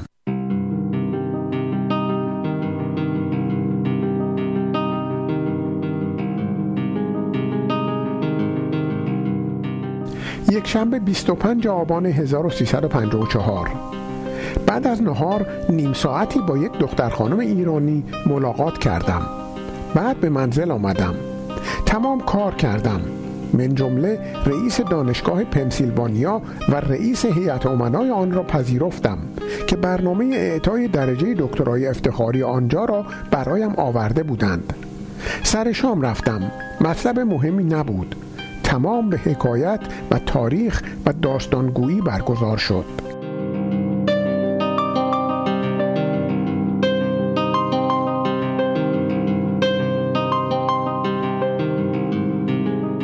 دوشنبه بیست و شش آبان هزار و سیصد و پنجاه و چهار. از اخبار مهم جهان یکی توافق نسبی است که در فرانسه بین سران حاصل شده و دیگری در همین حین مذاکرات اوپک در وین برای بررسی پیشنهاد شاهنشاه ایران در مورد پرداخت ده سنت در هر بشکه نفت از طرف تولید کنندگان برای صندوق کمک به کشورهای فقیر است. اگر آنها حرف میزنند، شاه ایران مرد عمل است.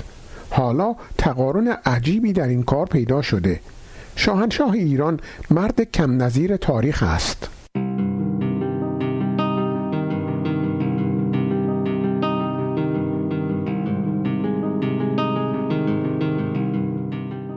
چهارشنبه بیست و هشت آبان هزار و سیصد و پنجاه و چهار. صبح در رکاب شاهنشاه به اصفهان رفتیم. از کارخانه ذوب‌آهن بازدید فرمودند. واقعاً چه پیشرفتی در کشور حاصل شده، باور کردنی نیست. به زودی کوره دوم به کار می‌افتد و ظرفیت کارخانه را به دو برابر خواهد رساند، یعنی نزدیک یک میلیون و نهصد هزار تن. مطلب عجیبی است. وقتی کارخانه ششصد هزار تنی تأسیس می‌شد، مردم کوتاه‌بین می‌گفتند این برای ایران زیاد است. فقط شاهنشاه بودند که پافشاری در این مسئله داشتند. علاوه بر مسئله سیاسی که اصولاً دوستان غربی ما با تأسیس کارخانه مخالف بودند، وای به آن که به دست روس‌ها انجام شود. و شاهنشاه یک تنه پا جلو گذاشتند و به دهن شیر رفتند و قرارداد را با روس‌ها امضا کردند. در آن تاریخ من در رکاب مبارکشان به مسکو رفته بودم. باری حالا به یک میلیون و نهصد هزار تن می رسیم. به زودی، یعنی بعد از چهار سال، به چهار میلیون تن. البته این امر مشکلات فنی برای ما درست خواهد کرد، یعنی باید کار خیلی دقیق باشد، وگرنه ضررهای هنگفت وارد می شود. بعد هم ظرفیت به ده میلیون تن می رسد. آن وقت یک کشور صنعتی بزرگ می شویم. مضافاً که کارخانه‌های ذوب‌آهن دیگری که با گاز کار می‌کند و سنگ را تبدیل می‌نماید در بوشهر و بندرعباس تأسیس خواهد شد.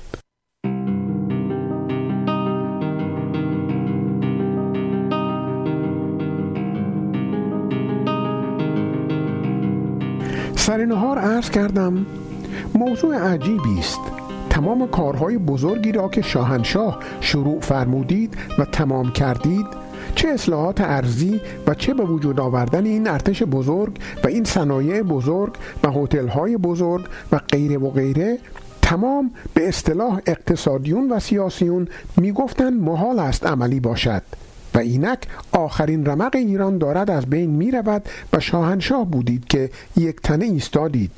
به خصوص در همین مسئله ذوب‌آهن و مخالفت شدید و عمیق دوستان غربی. فرمودند از آنها گله ندارم، چون نمی‌فهمیدند.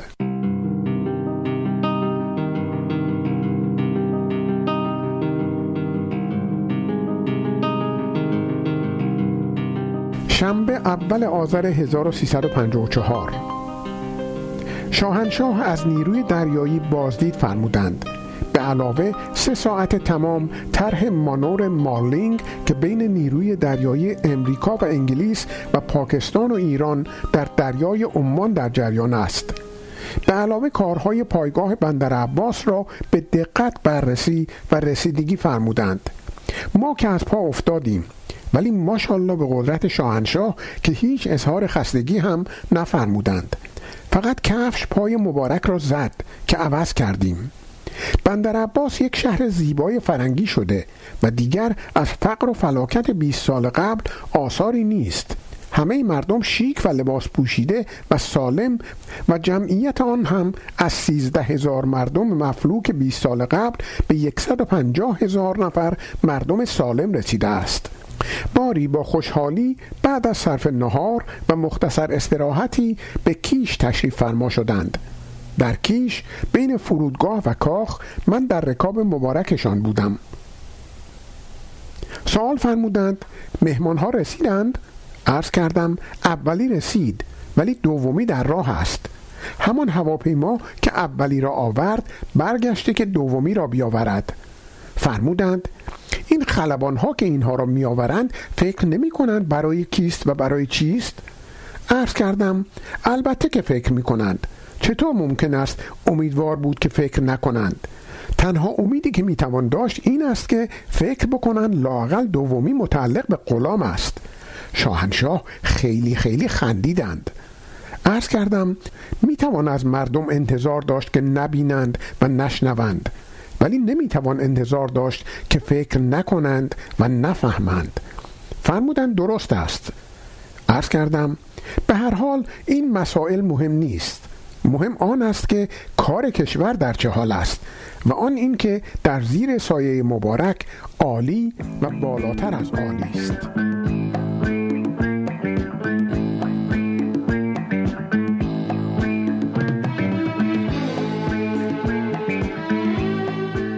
دوستان عزیز، به پایان نماشوم هزار و صد و سی و پنج رسیدیم. امیدوارم رضایت خاطر شما رو فراهم کرده باشیم.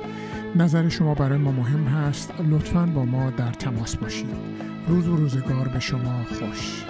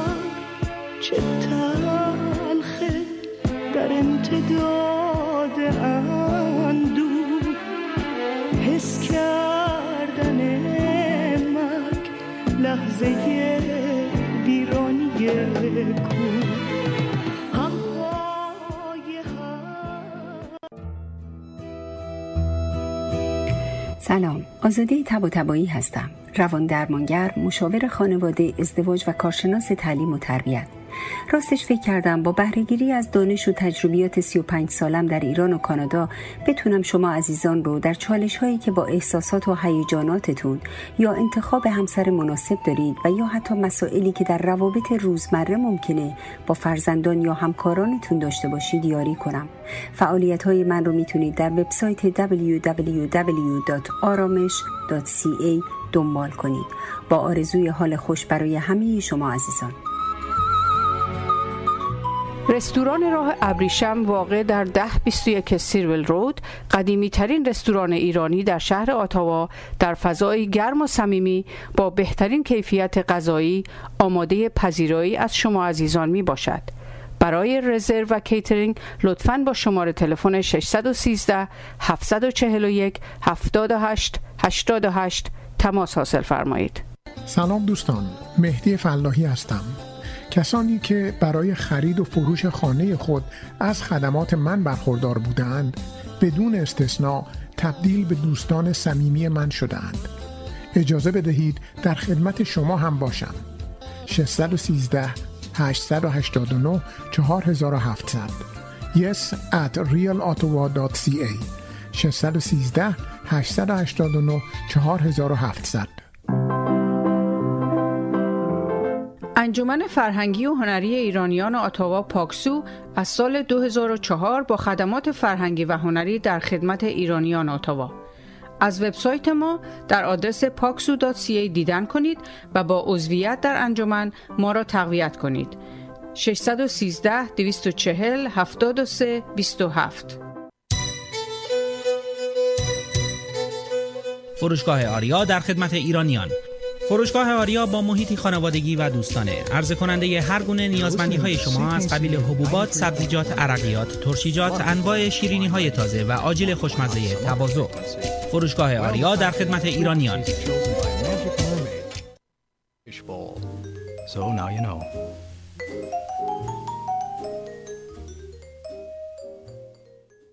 This is C K C U ninety-three point one F M in the nation's capital. Peak is back with its largest edition yet on June tenth at the Arts Court. Join us for a joint birthday bash to celebrate Debaser's tenth anniversary and Saw's fiftieth anniversary with groundbreaking performances, art exhibitions, screenings, workshops, and more. The occasion triples as the return of the Arts Court Open House Party, bringing together the building's resident cultural organizations to animate every corner of Ottawa's most vibrant cultural hub for an afternoon of free, building-wide, family-oriented activities. Peak Summer Edition features thirty artists across ten stages and multiple exhibition spaces, indoors and outdoors. We are taking over the whole block with an outdoor art market on Daly Avenue with twenty-five artists and food vendors. And for the first time at Peak, live music back at the neighboring jail hostel, the site of Debaser's first ever show ten years ago. Peak takes place on Saturday, June tenth from two p.m. to two a.m. at the Arts Court. Admission is all ages and tickets are pay what you can. Visit this is peak dot com for more information. That's this is peak dot com. Hey, good evening, everyone. Dave Alberger with you, hosting The Wavelength tonight. Heard here every Monday night on the mighty ninety-three point one C K C U F M, broadcasting from Carleton University in Ottawa. It's just after nine p.m. on this fine Monday evening, May fifteenth, the middle of May. Happy to be here tonight. I'm live in the studio. You can follow along at our website, c k c u f m dot com. Got the playlist posted there. You can uh, provide some feedback or input, request a tune if you want. Going to kick off tonight with a little bit of jazz. Uh, an artist I've played once in a while here, Hugh Masekela. And this is from an album called The African Connection, Part of a Whole, C K C U F M.